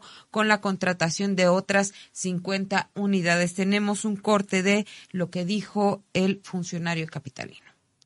diez unidades que ya teníamos operando, más cincuenta que vamos a entrar, que vamos a enter, eh, vamos a meter operación en marzo del año que entra. Estas unidades tienen, aquí dice, capacidad quinientos sesenta y tres kilowatt-hora, quinientos siete kilowatt-hora. Estos autobuses tienen integrada, la siguiente por favor, tienen integrada la batería como un teléfono celular básico. Es una química muy similar a la que tiene un teléfono celular, la batería que traen los autobuses. Y son autobuses que no tienen emisiones, y cuando digo no tienen emisiones, no, no emiten C O dos al andar, no emiten tampoco NOx, SOx, las otras emisiones que se generan con la combustión del diésel. No hacen ruido, no vibran y, muy importante, cuesta mucho menos el combustible que, perdón, la electricidad que el combustible. Ahí están las palabras del director eh, general del Metrobús anunciando pues este cambio de las unidades eh, de esta línea tres del Metrobús, que ahora serán eléctricas y no contribuirán a emitir gases de efecto invernadero, y por tanto la Ciudad de México sigue avanzando en sus programas para ir reduciendo poco a poco estos efectos de gases eh, de efecto invernadero. Hasta aquí nuestra revisión de las informaciones más relevantes de las últimas horas. Eh, los invitamos, por supuesto, a consultar eh, todas estas informaciones en nuestra página doble u doble u doble u punto contralinea punto com punto m x. También el día de hoy vamos a presentarles eh, pues esta investigación acerca de los juicios de nulidad que han promovido las agroempresas, estas agroindustrias, eh, muchas de ellas transnacionales, que están en contra de una medida urgente que ha tomado eh, el gobierno del presidente presidente López Obrador, una decisión muy importante para eh, la viabilidad no solo del campo, sino también la viabilidad de la propia salud de los agricultores, de los campesinos ejidatarios que tienen contacto con estos agrotóxicos, en este caso con el glifosato, y que estos les causan pues diversos malestares y daños a la salud. Entre los más importantes, por supuesto, es esta vinculación que se ha hecho en términos científicos del glifosato con algunos cánceres, algunos tipos de cáncer que eh, pues eh, ya se han documentado en algunas otras naciones. Eh, por ello, el gobierno del presidente López Obrador pues ha decretado ir eh, pues sacando este agrotóxico del campo mexicano eh, de forma paulatina hasta que ya quede totalmente prohibido. En este caso, once agroempresas dedicadas a la importación del herbicida glifosato, entre ellas las transnacionales Bayer Monsanto y Dow AgroScience, e interpusieron cuarenta y tres juicios de nulidad contra la Semarnat luego de que ésta emitiera el decreto para prohibir palo- paulatinamente precisamente el uso de este agro, agroquímico en México. De todo esto nos va a platicar Erika Ramírez. Así es, Nancy Flores, auditorio, tuvimos acceso, hay que comentar que tuvimos acceso a una lista de eh, la Dirección General de Gestión Integral de... Eh, Permítame un segundo, de materiales y actividades riesgosas de la Semarnat, que da cuenta de estos cuarenta y tres juicios de nulidad que entablaron las transnacionales, las agroquímicas, que han, por supuesto, perdido gran eh, mercado en territorio nacional a partir de esta política del presidente Andrés Manuel López Obrador de ir disminuyendo el uso de este agrotóxico que ha sido controvertido a nivel mundial, que ha sido incluso prohibido en algunos países de Europa por el, la, la alta contaminación que genera, y en este caso pues las transnacionales Bayer Monsanto y Dow AgroScience, así como Agricultura Nacional y ocho compañías más dedicadas a elaborar o importar agroquímicos, interpusieron cuarenta y tres juicios de nulidad en contra de la Secretaría de Medio Ambiente y Recursos Naturales con el objetivo de echar abajo el decreto que prohíbe la importación y el uso del herbicida cancerígeno conocido como glifosato. Los juicios empezaron a entablar luego de que la Dirección General de Gestión Integral de Materiales y Actividades Riesgosas les negara autorizaciones para la importación de glifosato o su componente activo. Los juicios se han interpuesto ante el Tribunal Federal de Justicia Administrativa, que hasta el momento ha dado la razón a la Semarnat, pero a la fecha quedan cinco juicios pendientes de ejecutoria, esto en segunda instancia, Nancy. Y bueno, hay que recordar que también en Contralínea hemos documentado, eh, nuestro compañero Zósimo Camacho documentó que empresas de este, de este tipo, eh, asociadas al Consejo Nacional Agropecuario, también ya han interpuesto otros veintiséis juicios de amparo en contra del decreto presidencial. Eh, esto, pues, eh, se une a estos embates legales, pues la agroindustria ha utilizado todos los recursos jurídicos para ir en contra de la política impulsada por el presidente Andrés Manuel López Obrador de ir disminuyendo paulatinamente el uso de este agroquímico en el campo mexicano, hasta que quede absolutamente prohibido. Recordar que fue el uno de enero de dos mil veintiuno cuando entró en vigor el decreto que ordena a las dependencias que integran la Administración Pública Federal a sustituir gradualmente el uso, adquisición, distribución, promoción e importación de la sustancia química denominada glifosato. La batalla legal contra las disposiciones de la Dirección General de Gestión Integral de Materiales y Actividades Riesgosas ha sido encabezada por Agricultura Nacional S A D C B con veintisiete juicios de nulidad, y a esta le siguen eh, Monsanto Comercial S D R L D C B, Química Lucava S A D C B y Síntesis y Formulaciones de Alta Tecnología S A D C B con tres juicios cada una. También han promovido recursos legales la empresa Dow AgroScience de México, Vita Cultivos, Agroquímicos Versa, Helm de México, Paloquimia, Pilarquim de México y Pilarquim de México S A D C B. Hay que recordar que este agrotóxico está llama, asociado con la llamada revolución verde impulsada por las grandes industrias y se usa para atacar malezas o plantas diferentes al cultivo que se pretende desarrollar, explica Isaías Solórzano Manzano, ingeniero agrónomo y consultor en materia productiva, del que ya tenemos eh, parte de las entrevistas que pudimos hacer con nuestros especialistas en la materia. Vamos a ver el primer video. Bueno, el, el glifosato ha sido respuesta de la Revolución Verde a, a atacar las, lo que le conoce en la Revolución Verde, verde como las malezas, eh, o que son las plantas diferentes a mi cultivo. Y el glifosato pues se ha puesto de moda de, de hace algún tiempo en nuestro país, eh, y que en el agro mexicano pues algunas regiones no conciben producir sin glifosato, ¿no? Vemos con preocupación que mientras el glifosato ha estado en la boca de quienes defienden la salud humana, y los que defendemos de una manera u otra también la salud de los cultivos, porque si no tenemos cultivos sanos, pues no vamos a tener sanidad en la, en la humanidad y, y sobre todo los animales también que consumen todo esto. Eh, originalmente nos vendieron la idea de que el glifosato era una sustancia inocua, que no era residual en, en, la, en los suelos, pero hemos visto con preocupación que, que eso era una falacia, que hemos visto grandes eh, res, residualidades, no nada más para la, lo que le conocen como maleza, sino que también para nuestros cultivos. Pero en salud humana, bueno, las, las instituciones y, y organismos internacionales que han hecho estudios sobre eso, pues nos preocupan más.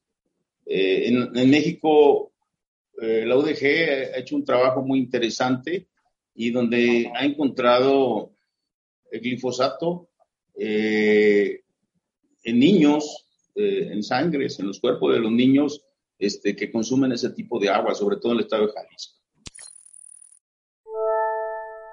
Ahí están las palabras de Isaías Solórzano Manzano, ingeniero agrónomo de Nayarit, quien pues nos habla también sobre estas empresas, eh, Monsanto y Agricultura Nacional, que son quienes eh, prácticamente están a la cabeza de este embate ju- jurídico en contra de la Semarnat, que les ha prohibido la importación de este agrotóxico. Vamos a seguir con esta entrevista. En el caso de, de Monsanto, pues ya lo sabemos, ¿no? Como... como creador de la, de la molécula hoy con, eh, del glifosato, originalmente conocido como faena, y las demás empresas pues han sido sus réplicas. O sea, por ejemplo, Agricultura Nacional eh, pues nos lleva a un, a un recuerdo del uso de los parationes, de productos fuertes como este... el paraquat eh, y otros productos, paratión metílico, que tantos problemas han dejado en las personas que nos dedicamos a, a trabajar en el campo, ¿no? Tanto por su contacto, su inhalación y muchos problemas que, que, que, que, que nos genera de, de, de simple vista nada más con, con solo estar en contacto con ellos por su olor y por su, eh, a veces efectos Eh, de alergias sobre las vías respiratorias, ¿no? ¿Qué, qué efectos tiene cuando se utiliza? Cuéntenos. Pues el, en el caso de los, de los paraquat, eh, en el caso del glifosato, que son de los más productos más tóxicos, clasificados hasta por la misma eh, Organización Mundial de la Salud, este, pues de efecto, sobre todo el paraquat, o sea, sobre las vías respiratorias es casi este, inabsorbible ese, ese ambiente que se genera. En el caso del glifosato, bueno, este, eh, quienes han utilizado este producto y cargan sus mochilas en su espalda, eh, al haber algún escurrimiento, tienen algunos este, problemas de náuseas, este, problemas digestivos, dolores de cabeza, mareos, o sea que eso pues habla de que es una sustancia altamente tóxica, ¿no? Isaías Solórzano Manzano habla de los niveles de toxicidad y cómo de inmediato se empieza a resentir en los cuerpos de las personas pues el contacto con estos elementos, paraquat, faena, glifosato, como sea que se llamen. Los agrotóxicos son eh, muy dañinos tanto para los campesinos como para el medio ambiente. Precisamente esto último eh, va a hablar en la siguiente, en el siguiente fragmento, justamente cómo se de degradan los suelos también por el uso de estos agroquímicos. Es, es, son los característicos olores, ¿no? Cuando uno dice huele a veneno, estamos hablando de cualquier pesticida. Ahora, ese es en el efecto en lo que se refiere a, a nosotros, a, a, a, al cuerpo humano, pero hace rato tenemos ya trabajando sobre modelos de, de producción orgánica o más respeto a la agroecología, y lo que hemos visto es que ha matado todo eso que no vemos, lo que son los microorganismos del suelo. Eh, los suelos mexicanos y los suelos agrícolas del mundo carecen de, de materia orgánica. Nos hemos acabado la materia orgánica porque no hemos tenido la cultura de regresarle un poco de lo que cosechamos a la tierra, pero esa materia orgánica no fuera nada si no estuviera eso, esa, esa parte que no vemos, que son hongos, son bacterias, son actinomicetos, que están descomponiendo esa materia orgánica, pero que tienen una función vital en la relación con la sobrevivencia de la planta. Entonces, cuando aplicamos este tipo de productos, no nada más nos afecta a la salud, sino que estamos, a, estamos matando a eso que nos da vida. O sea, el, el suelo es un organismo vivo, así lo concebimos nosotros y así lo vemos, porque cada día lo hemos degradado más. Tenemos suelos compactos provocados precisamente por falta, esa falta de vida en el suelo, por esa falta de materia orgánica, y que no son capaces ya de retener humedad, pero sobre todo darle respiración a, la, a las plantas, porque las plantas respiran por la raíz principalmente. Pues imagínate, Nancy Flores, que es que los campesinos estén trabajando. Yo cuando estaba haciendo estas entrevistas pensaba o trataba de imaginar cómo era el trabajo en contacto con este eh, agroquímico, y lo más próximo que, que tuve fue pues cuando uno de repente llega a utilizar el eh, insecticida en las casas, que hay alguna este, temporada de mosquitos y que llega a utilizar, lo penetrante que llega hacer este aroma y lo incómodo. Y entonces eh, cuando pensé en eso, lo trasladé a un trabajo cotidiano en el campo, eh, en contacto con el glifosato, y eh, pues entendí, pude entender eh, más lo que nos compartía Isaías Solórzano, el ingeniero agrónomo de Nayarit, quien pues por supuesto está en contra del uso de este agrotóxico. También pues hace referencia a estos juicios de nulidad que venimos documentando a través de Contralínea. Vamos a ver. Eh... Estas empresas siempre han replicado, sobre todo hablando de las pequeñas, ¿no? No, no las, no las eh, transnacionales como el Bayer Monsanto, como F, F M C, como es Down, o sea, que esas son empresas transnacionales, pero eh, que las empresas nacionales que están haciéndole el juego a estas grandes transnacionales es porque eh, están utilizando sus moléculas, ya que son genéricas, y que le ponen X cantidad de nombres y que están en el mercado. Que le ponen machete, que le meten matazacate, que le meten todo, pero al final es el mismo glifosato, el mismo tóxico que nos está generando problemas. Ahora, dice la gente, ya no vamos a utilizar glifosato porque el presidente lo dice, pero hay otras sustancias más nocivas y más tóxicas en el mercado, y creo que, y que ellos lo están produciendo con diferentes nombres este, comerciales, y yo creo que lo que están haciendo es vacunarse o tratar de este, poner trabas antes de que lleguen a, a, a buscarle más. Estamos hablando de una serie de moléculas que están prohibidas en el mundo y que en México se, se, se, se están utilizando. Estamos hablando más o menos de, de ciento cuarenta moléculas entre uso eh, insecticida, herbicida, para aplicaciones de plagas domésticas y cualquier tipo de pesticidas. Son altamente residuales y están aquí en México. Me preocupa lo que está pasando en la Unión Europea. Por ejemplo, el día, hace unos días, hace ya ocho me parece de este mes, están diciendo, hay una comisión que se puede estudiar lo que es el glifosato y están aparentando de que no es una sustancia tóxica, cuando las instituciones, y hay muchas instituciones que han hecho trabajo al respecto, han dicho lo contrario. Entonces, la mano de, de estas grandes empresas están metidas precisamente, están metiendo las manos, ¿no? En la misma eh, eh, FAO, Y, y en estos organismos internacionales están haciendo sentir su presencia. Son empresas muy poderosas, ¿no? Isaías Solórzano Manzano, ingeniero agrónomo, pues alerta a la sociedad, alerta a los campesinos que hay sustancias todavía peores al glifosato, y en ese sentido pues eh, debemos estar conscientes de ello. Asimismo, en esta entrevista habla de Agricultura Nacional, esta empresa que ha sido una de las principales promotoras de estos juicios de nulidad, los ha perdido casi en su mayoría, pero bueno, insiste en eh, amparar bajo el cobijo de la ley para seguir con estos productos tóxicos. Vamos a escucharlo. Por ejemplo, Agricultura Nacional tiene registradas en el campo eh, cincuenta y tres productos altamente tóxicos. Dentro de ellos está el glifosato y está el paraquat.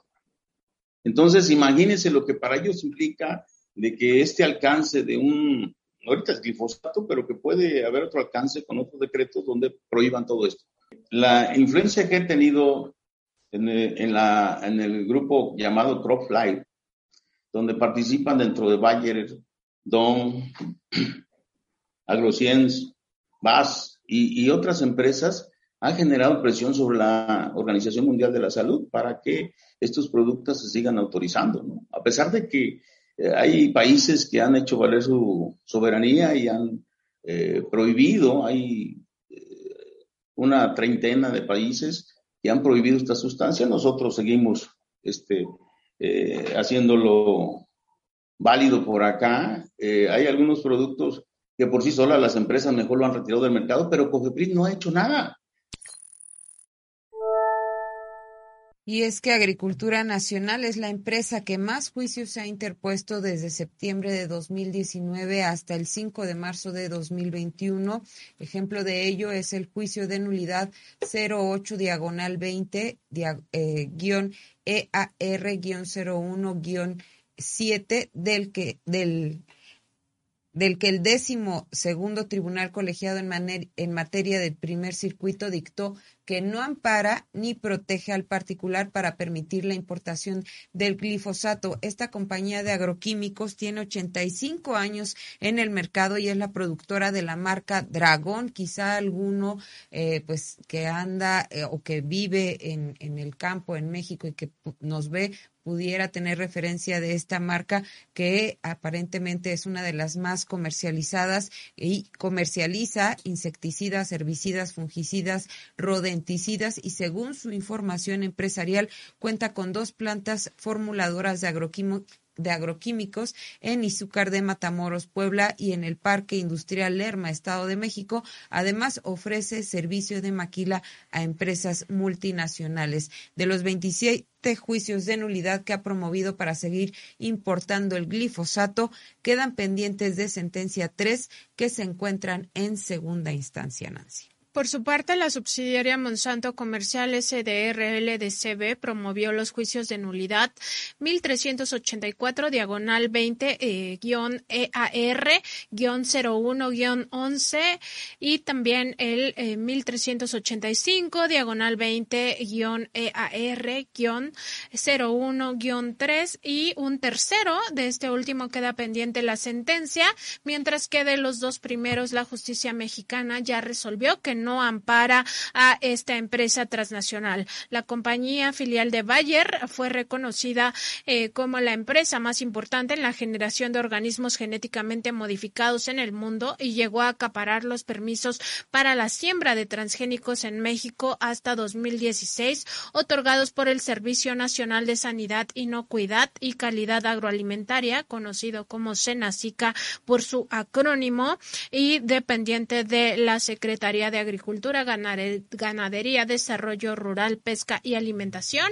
Hoy SADER, eh, pues muy importante que estas empresas vayan perdiendo estos juicios, pero pues hay que estar atentos porque nunca falta el eh, pues juez, el magistrado eh, oficioso que esté a favor de la eh, pues de los intereses de las transnacionales y en contra del interés público, en este caso de la salud de las personas y también de la salud del medio ambiente y los suelos. Así es, seguimos con eh, nuestras entrevistas. Entrevistamos al doctor Fernando Bejarano, doctor en, ciencia, en estudios latinoamericanos por la Universidad Nacional Autónoma de México, quien nos habla de los impactos que genera este agroquímico llamado glifosato. Vamos a ver. Bueno, el glifosato es el herbicida de mayor uso en el mundo.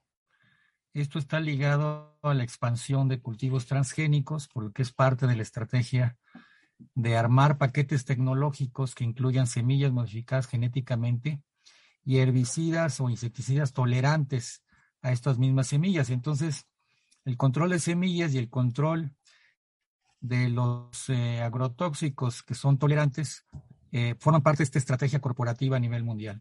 Todas las están siguiendo, no solo Bayer Monsanto, sino también Eh, Dow DuPont, que ahora eh, tiene otro nombre, Corteva, y este, Syngenta, que ahora es propiedad de los, de los chinos.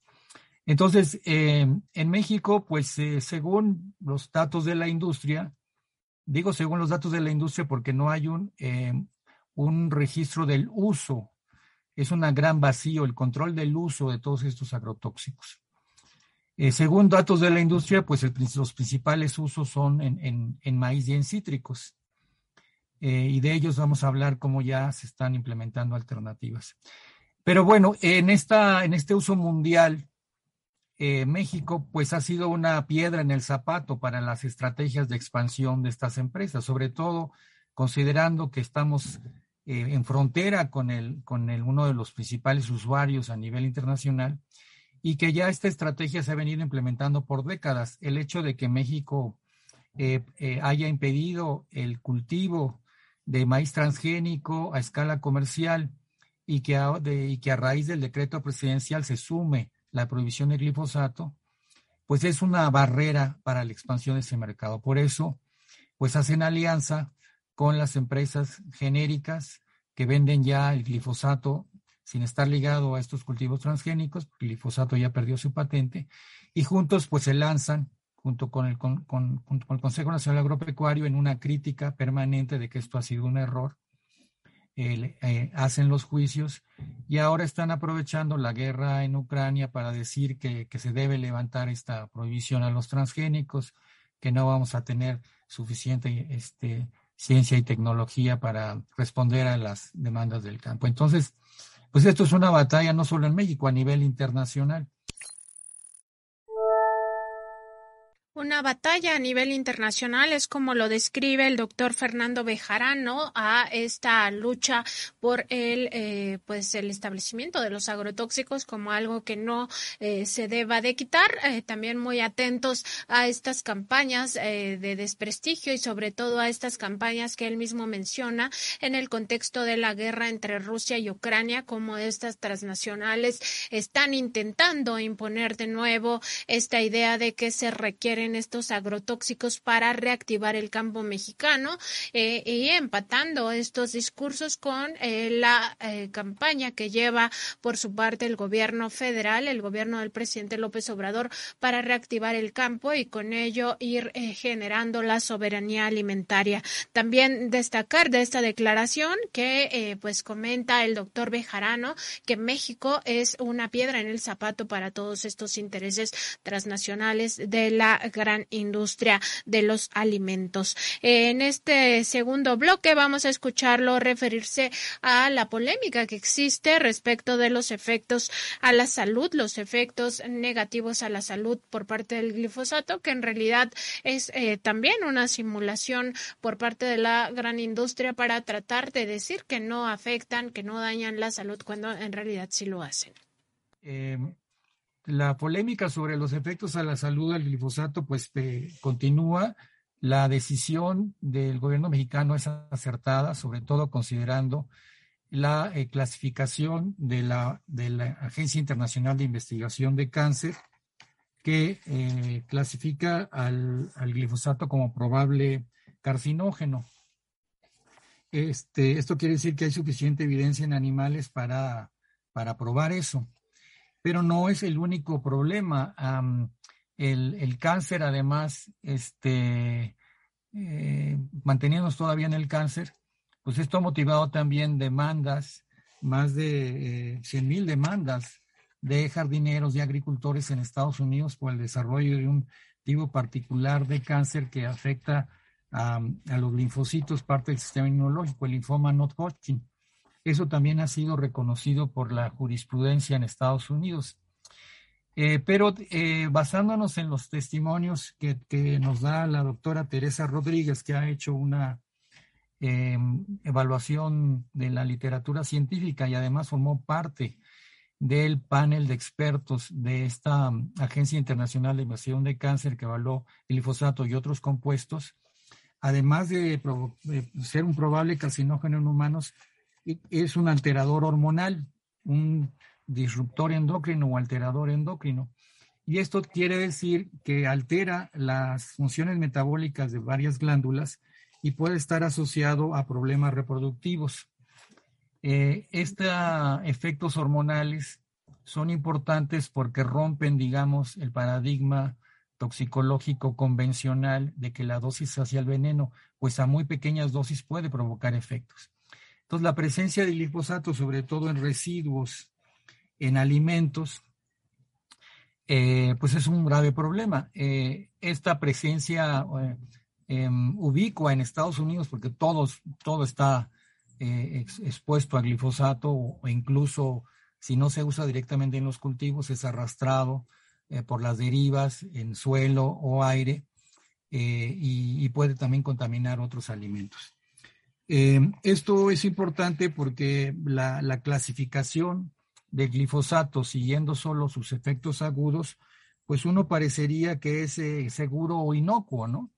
Sin embargo, esa clasificación solo se basa en efectos a corto plazo, efectos agudos, no efectos crónicos.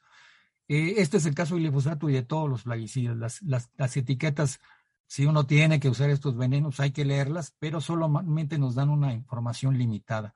No nos indican estos efectos crónicos.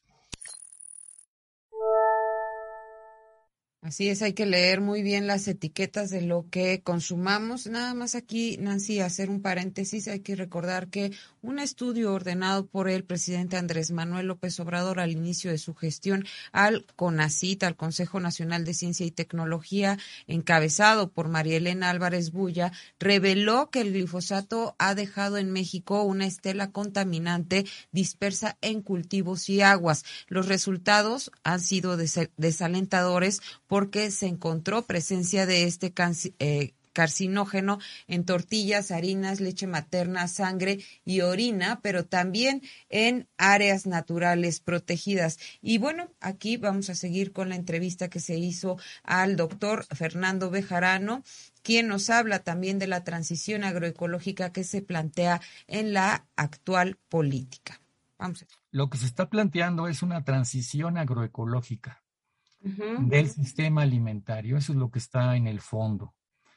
Es decir, el sistema alimentario actual fue creado eh, al aplicar políticas de expansión comercial en este discurso de una globalización, donde lo que importaba era a, a apoyar la agroexportación para ser competitivo a nivel internacional, perdiendo la capacidad de autosuficiencia alimentaria. Esta debilidad trata ahora de cambiarse en la actual política, fortaleciendo una política de autosuficiencia alimentaria para alcanzar esta soberanía y eh, transitar eh, hacia un sistema agrícola más sustentable, una transición agroecológica.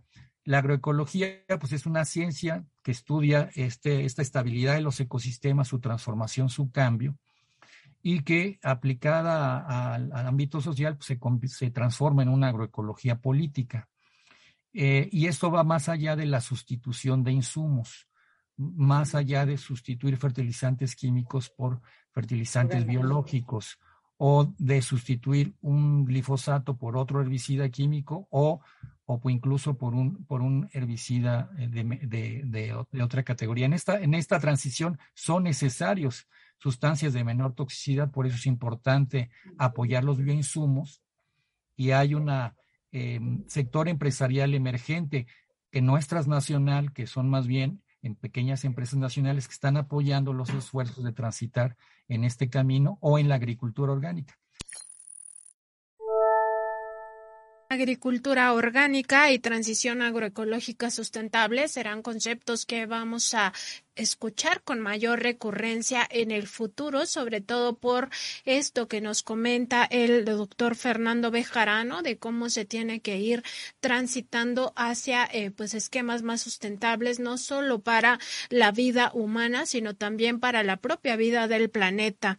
Y bueno, él hace una crítica muy importante a las políticas públicas y dice que es necesario que la política alimentaria no descanse jamás en una alianza con las transnacionales. Muy importante lo que eh, pues eh, critica el doctor Bejarano, en el sentido de que las transnacionales tienen intereses específicos y no necesariamente son intereses por la comunidad. Vamos a escucharlo. Sí, estas eh, empresas, este, Dow, DuPont, que ahora se fusionan en una nueva empresa, eh, Bayer, Eh, Chem China, que es ahora dueña de Syngenta, en su conjunto, que asociadas en CropLife, eh, más de la tercera parte de sus ventas están eh, generadas por la venta de plaguicidas de alta peligrosidad. incluido el glifosato. El glifosato es el de mayor venta, pero no es el único. Los que puedan provocar daños crónicos, efectos reproductivos, alterar el, alteraciones hormonales, daño a las abejas, o son muy persistentes en el ambiente o están incluidos en convenios internacionales. Esta categoría amplia de plaguicidas altamente peligrosos aún es el origen de, de las ganancias de una, una, por lo menos una tercera parte del mercado de estas empresas. Por eso es necesario que la política alimentaria no descanse en una alianza con ellas, sino en el sujeto social, diverso, culturalmente más rico, que es eh, las comunidades campesinas e indígenas. Ahí están las palabras del doctor Fernando Bejarano, doctor en estudios latinoamericanos por la UNAM, Nancy. Y bueno, otra de las empresas que interpuso estos juicios de nulidad fue Química Lucava, que llevó tres juicios de nulidad, de los que el décimo segundo tribunal colegiado en materia administrativa del primer circuito declaró sin amparo en la segunda instancia. La compañía, representada por Eduardo Mecinas Cruz, se describe como una organización internacional sin fines de lucro encargada de determinar qué insumos están permitidos para el uso en la producción agrícola y procesamiento de alimentos orgánicos, y produce agroquímicos para el control de plagas, malezas y enfermedades de los cultivos desde su planta ubicada en Celaya, Guanajuato.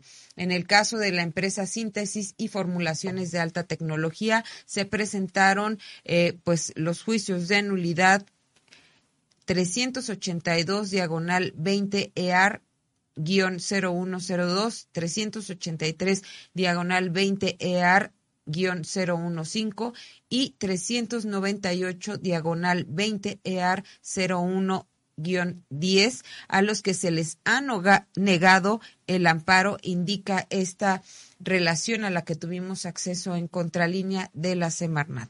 Cifatec es una empresa especializada en el sector agroquímico encargada de elaborar herbicidas, insecticidas, fungicidas y bactericidas, y señala en su eh, información corporativa que su misión es proveer al campo mexicano de soluciones químicas y biológicas para el crecimiento sustentable, partiendo de una tecnología superior. Y bueno, para este tema también entrevistamos a Jesús Ignacio Simón Zamora, presidente de la Asociación Mexicana de Productores de Bioinsumos, quien nos habla de los impactos de los agroquímicos en campesinos, suelo y medio ambiente. Vamos a verlo.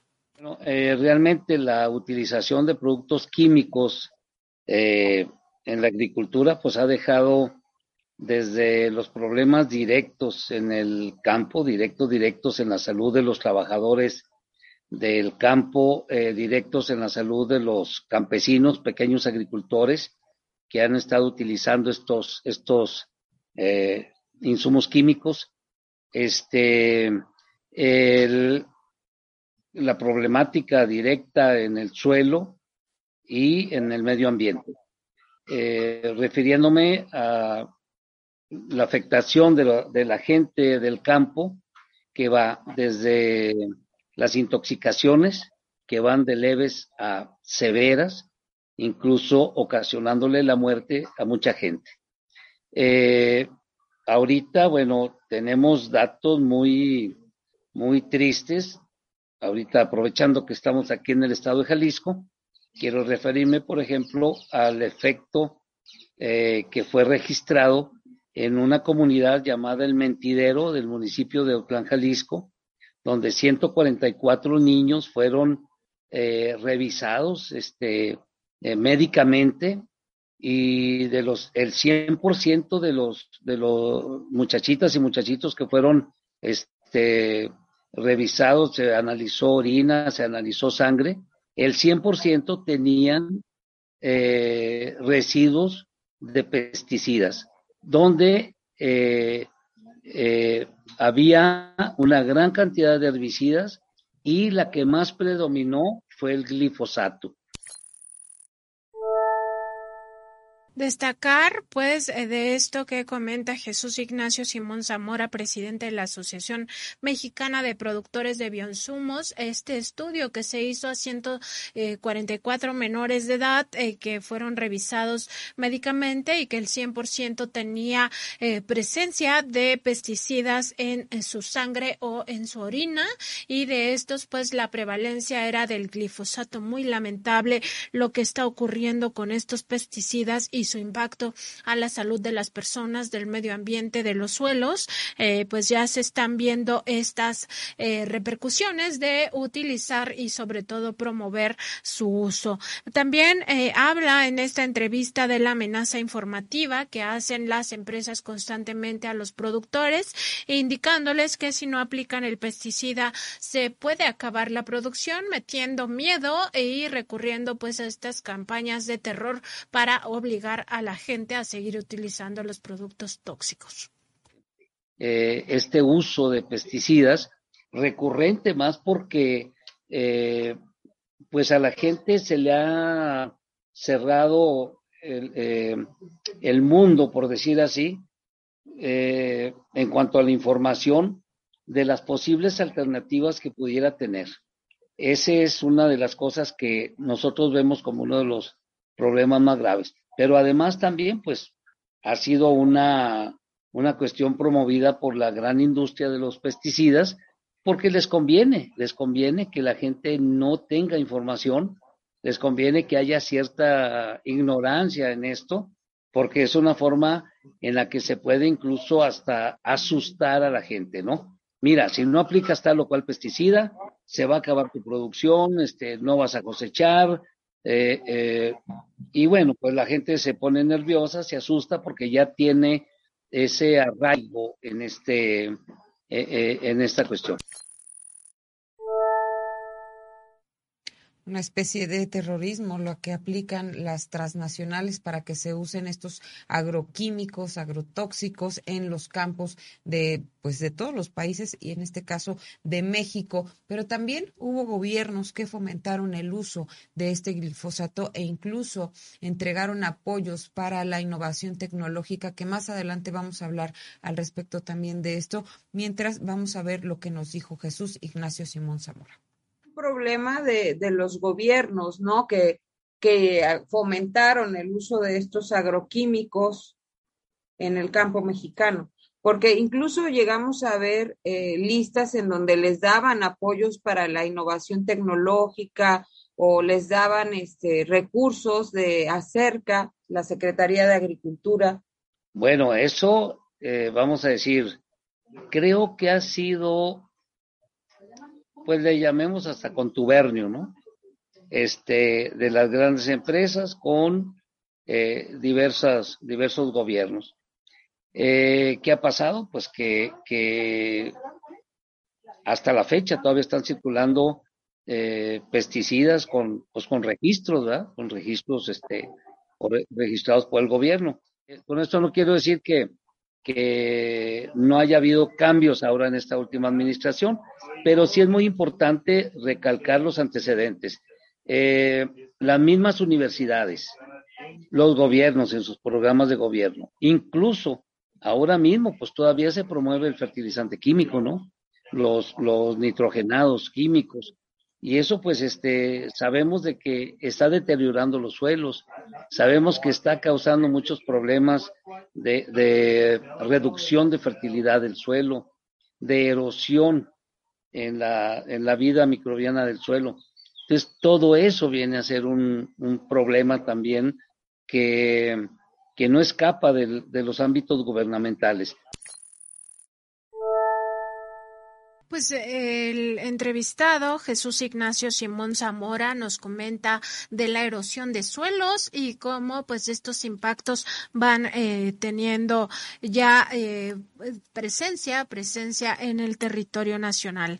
Además, se le pregunta si ya tienen identificadas a las empresas que producen eh, pues agrotóxicos más agresivos. Vamos a ver lo que contesta. Pues yo creo que todas las que venden químico, ¿no? Este... Ahí, ahí no hay no hay quien se salve, pues es que todas quieren colocar su fertilizante y, y sus y sus productos, ¿no? Eh, incluso uno platica con ingenieros de estas, de estas tendencias y, y ellos dicen, bueno, es que se tiene que producir, ¿no? A lo mejor están mentalizados en que, en que el campo debe producir sí o sí, o sea, lo que sea. Eh, y claro, nosotros siempre decimos, bueno, pues, pues se debe producir, pero no a costa de la salud de la gente, ¿no? Entonces, ahí es un poco la, la discrepancia, ¿no? Pero sí, efectivamente, pues hay, hay incluso críticas de las asociaciones de, de, los produ- de los formuladores de fertilizantes y de los de agroquímicos, hay críticas hacia los que producimos bioinsumos. Por ejemplo, una crítica que es muy recurrente, nos dicen que, que vendemos agua sucia, que vendemos cochinadas, que, que son cosas que, que ponen en riesgo la salud de la población. O, o sea, digo yo, el lobo hablando de, de, eh, de colmillos, ¿no? Este, eh, eh, o sea, cosas, cosas que precisamente esgrimen para minimizar el impacto de los bioinsumos. Ahora, como en todos lados, hay calidades en todo, ¿no? Este, hay calidades de bioinsumos, en eso estamos muy ciertos, pero no es promoviendo la prohibición de los bioinsumos como se va a corregir. Mejor hay que promover que se elaboren buenos bioinsumos, ¿no? Pues ahí está, Nancy, esta, la palabra de los expertos que nos ilustran más sobre lo que pasa con este agroquímico, cómo se ha venido introduciendo al, al campo mexicano, cómo ha afectado la salud, cómo ha cómo se ha metido a los alimentos, ha contaminado, eh, pues sí, los ríos, las, las aguas de, de los territorios y también, por supuesto, áreas naturales protegidas. Y bueno, estas empresas, eh, de alguna manera, eh, podemos ver por qué están tan molestas, porque bueno, pues también en algún momento fueron beneficiarias, o sea, además de la contaminación que dejan en el campo de, Me- de, de México, fueron beneficiarias de apoyos por parte de las administraciones anteriores. Revisamos el... Eh, el registro que tenía el Consejo Nacional de Ciencia y Tecnología, que nos eh, arrojó que por lo menos tres de las demandantes que ahora están entablando, que entablaron estos juicios de nulidad contra la importación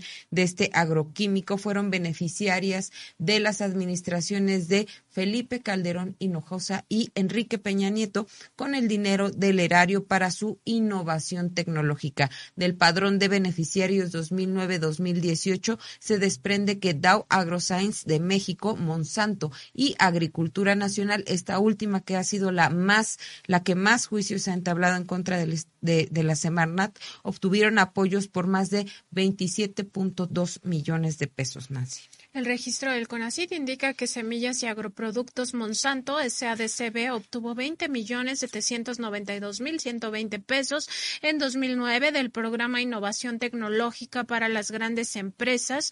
Los recursos asignados durante el sexenio de Felipe Calderón Hinojosa fueron para el programa de mejoramiento genético de maíz para México con dieciocho millones noventa y seis mil doscientos diecinueve pesos y otro más para el desarrollo de variedades híbridas de sorgo para las diferentes regiones agrícolas con dos millones seiscientos noventa y cinco mil novecientos un pesos. Es decir, con dinero público, con dinero de todos los mexicanos, se les pagaba su desarrollo tecnológico para eh, promover transgénicos, esta industria que poco a poco va acabando con el proceso natural de la eh, reproducción alimentaria, es decir, con las semillas. Las semillas de Monsanto no se pueden pueden utilizar por más de tres eh, temporadas eh, porque caduca su eh, periodo de vida. No ocurre así, no ha ocurrido por eh, pues eh, siglos en el planeta, eh, donde las semillas son la forma natural de reproducir los alimentos. Eh, pues eh, muy, eh, muy importante revisar que esto también forma parte del enojo. No solo se les cancelan sus sembradíos o la posibilidad de que tengan sembradíos comerciales de eh, organismos genéticamente modificados, sino que también se les cancela el apoyo económico para seguir desarrollando estas tecnologías y, por supuesto, la importación de glifosato.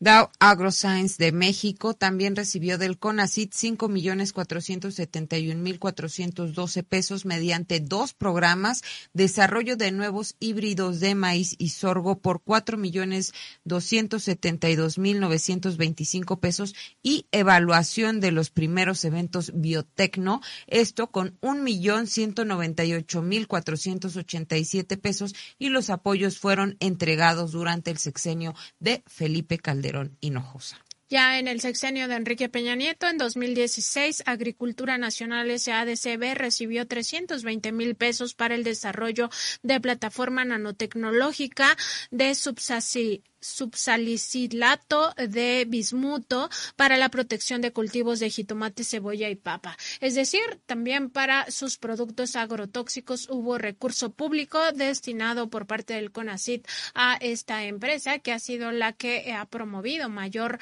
número de juicios de nulidad, en total veintisiete de los cuarenta y tres eh, de los que se ha tenido conocimiento por parte de la revista Contralínea. Pues hasta aquí nuestra revisión de este tema. El día de mañana vamos a contar con el doctor Isaac de Paz, hablando también de estos juicios de nulidad. Él es doctor en Derecho y eh, pues vamos a seguir con este tema, porque es muy importante reconocer la importancia que tiene este eh, pues proyecto del gobierno del presidente López Obrador de ir eh, poco a poco, de forma paulatina, eh, pues ya cancelando la posibilidad de que se utilicen eh, estos agrotóxicos, en específico el glifosato, y también de ir prohibiendo la siembra comercial de los transgénicos. Así es, tenemos algunos comentarios de Maribel Reina, que dice: muchos de los plaguicidas usados en la agricultura son riesgosos laborables, eh, son riesgos laborables para los aplicadores y ellos lo desconocen.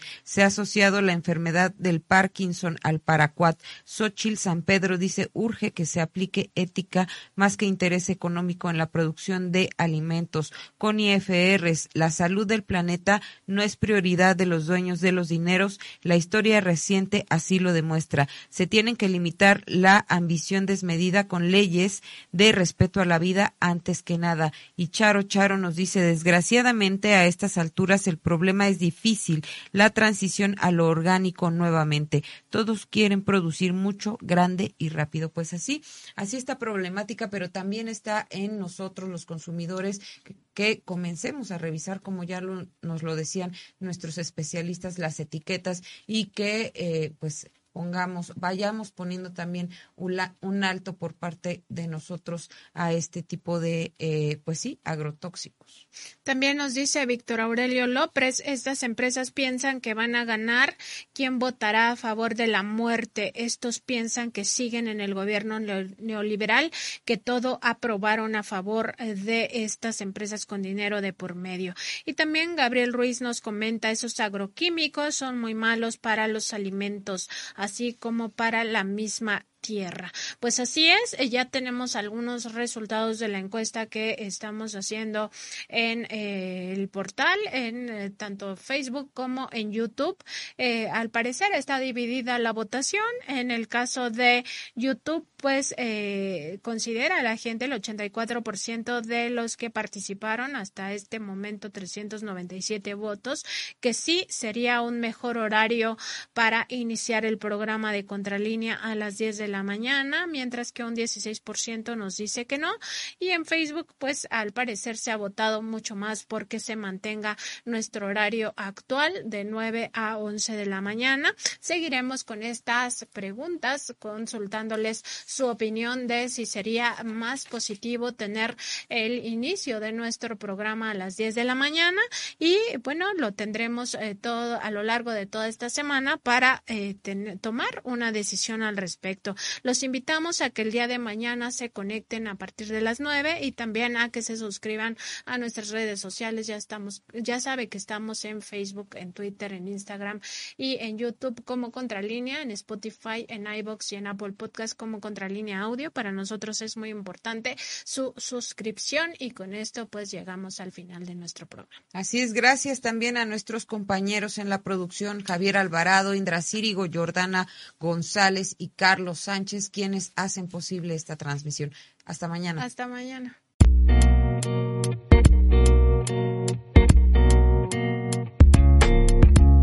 Contralínea Audio presentó el programa informativo de la revista Contralínea, periodismo de investigación.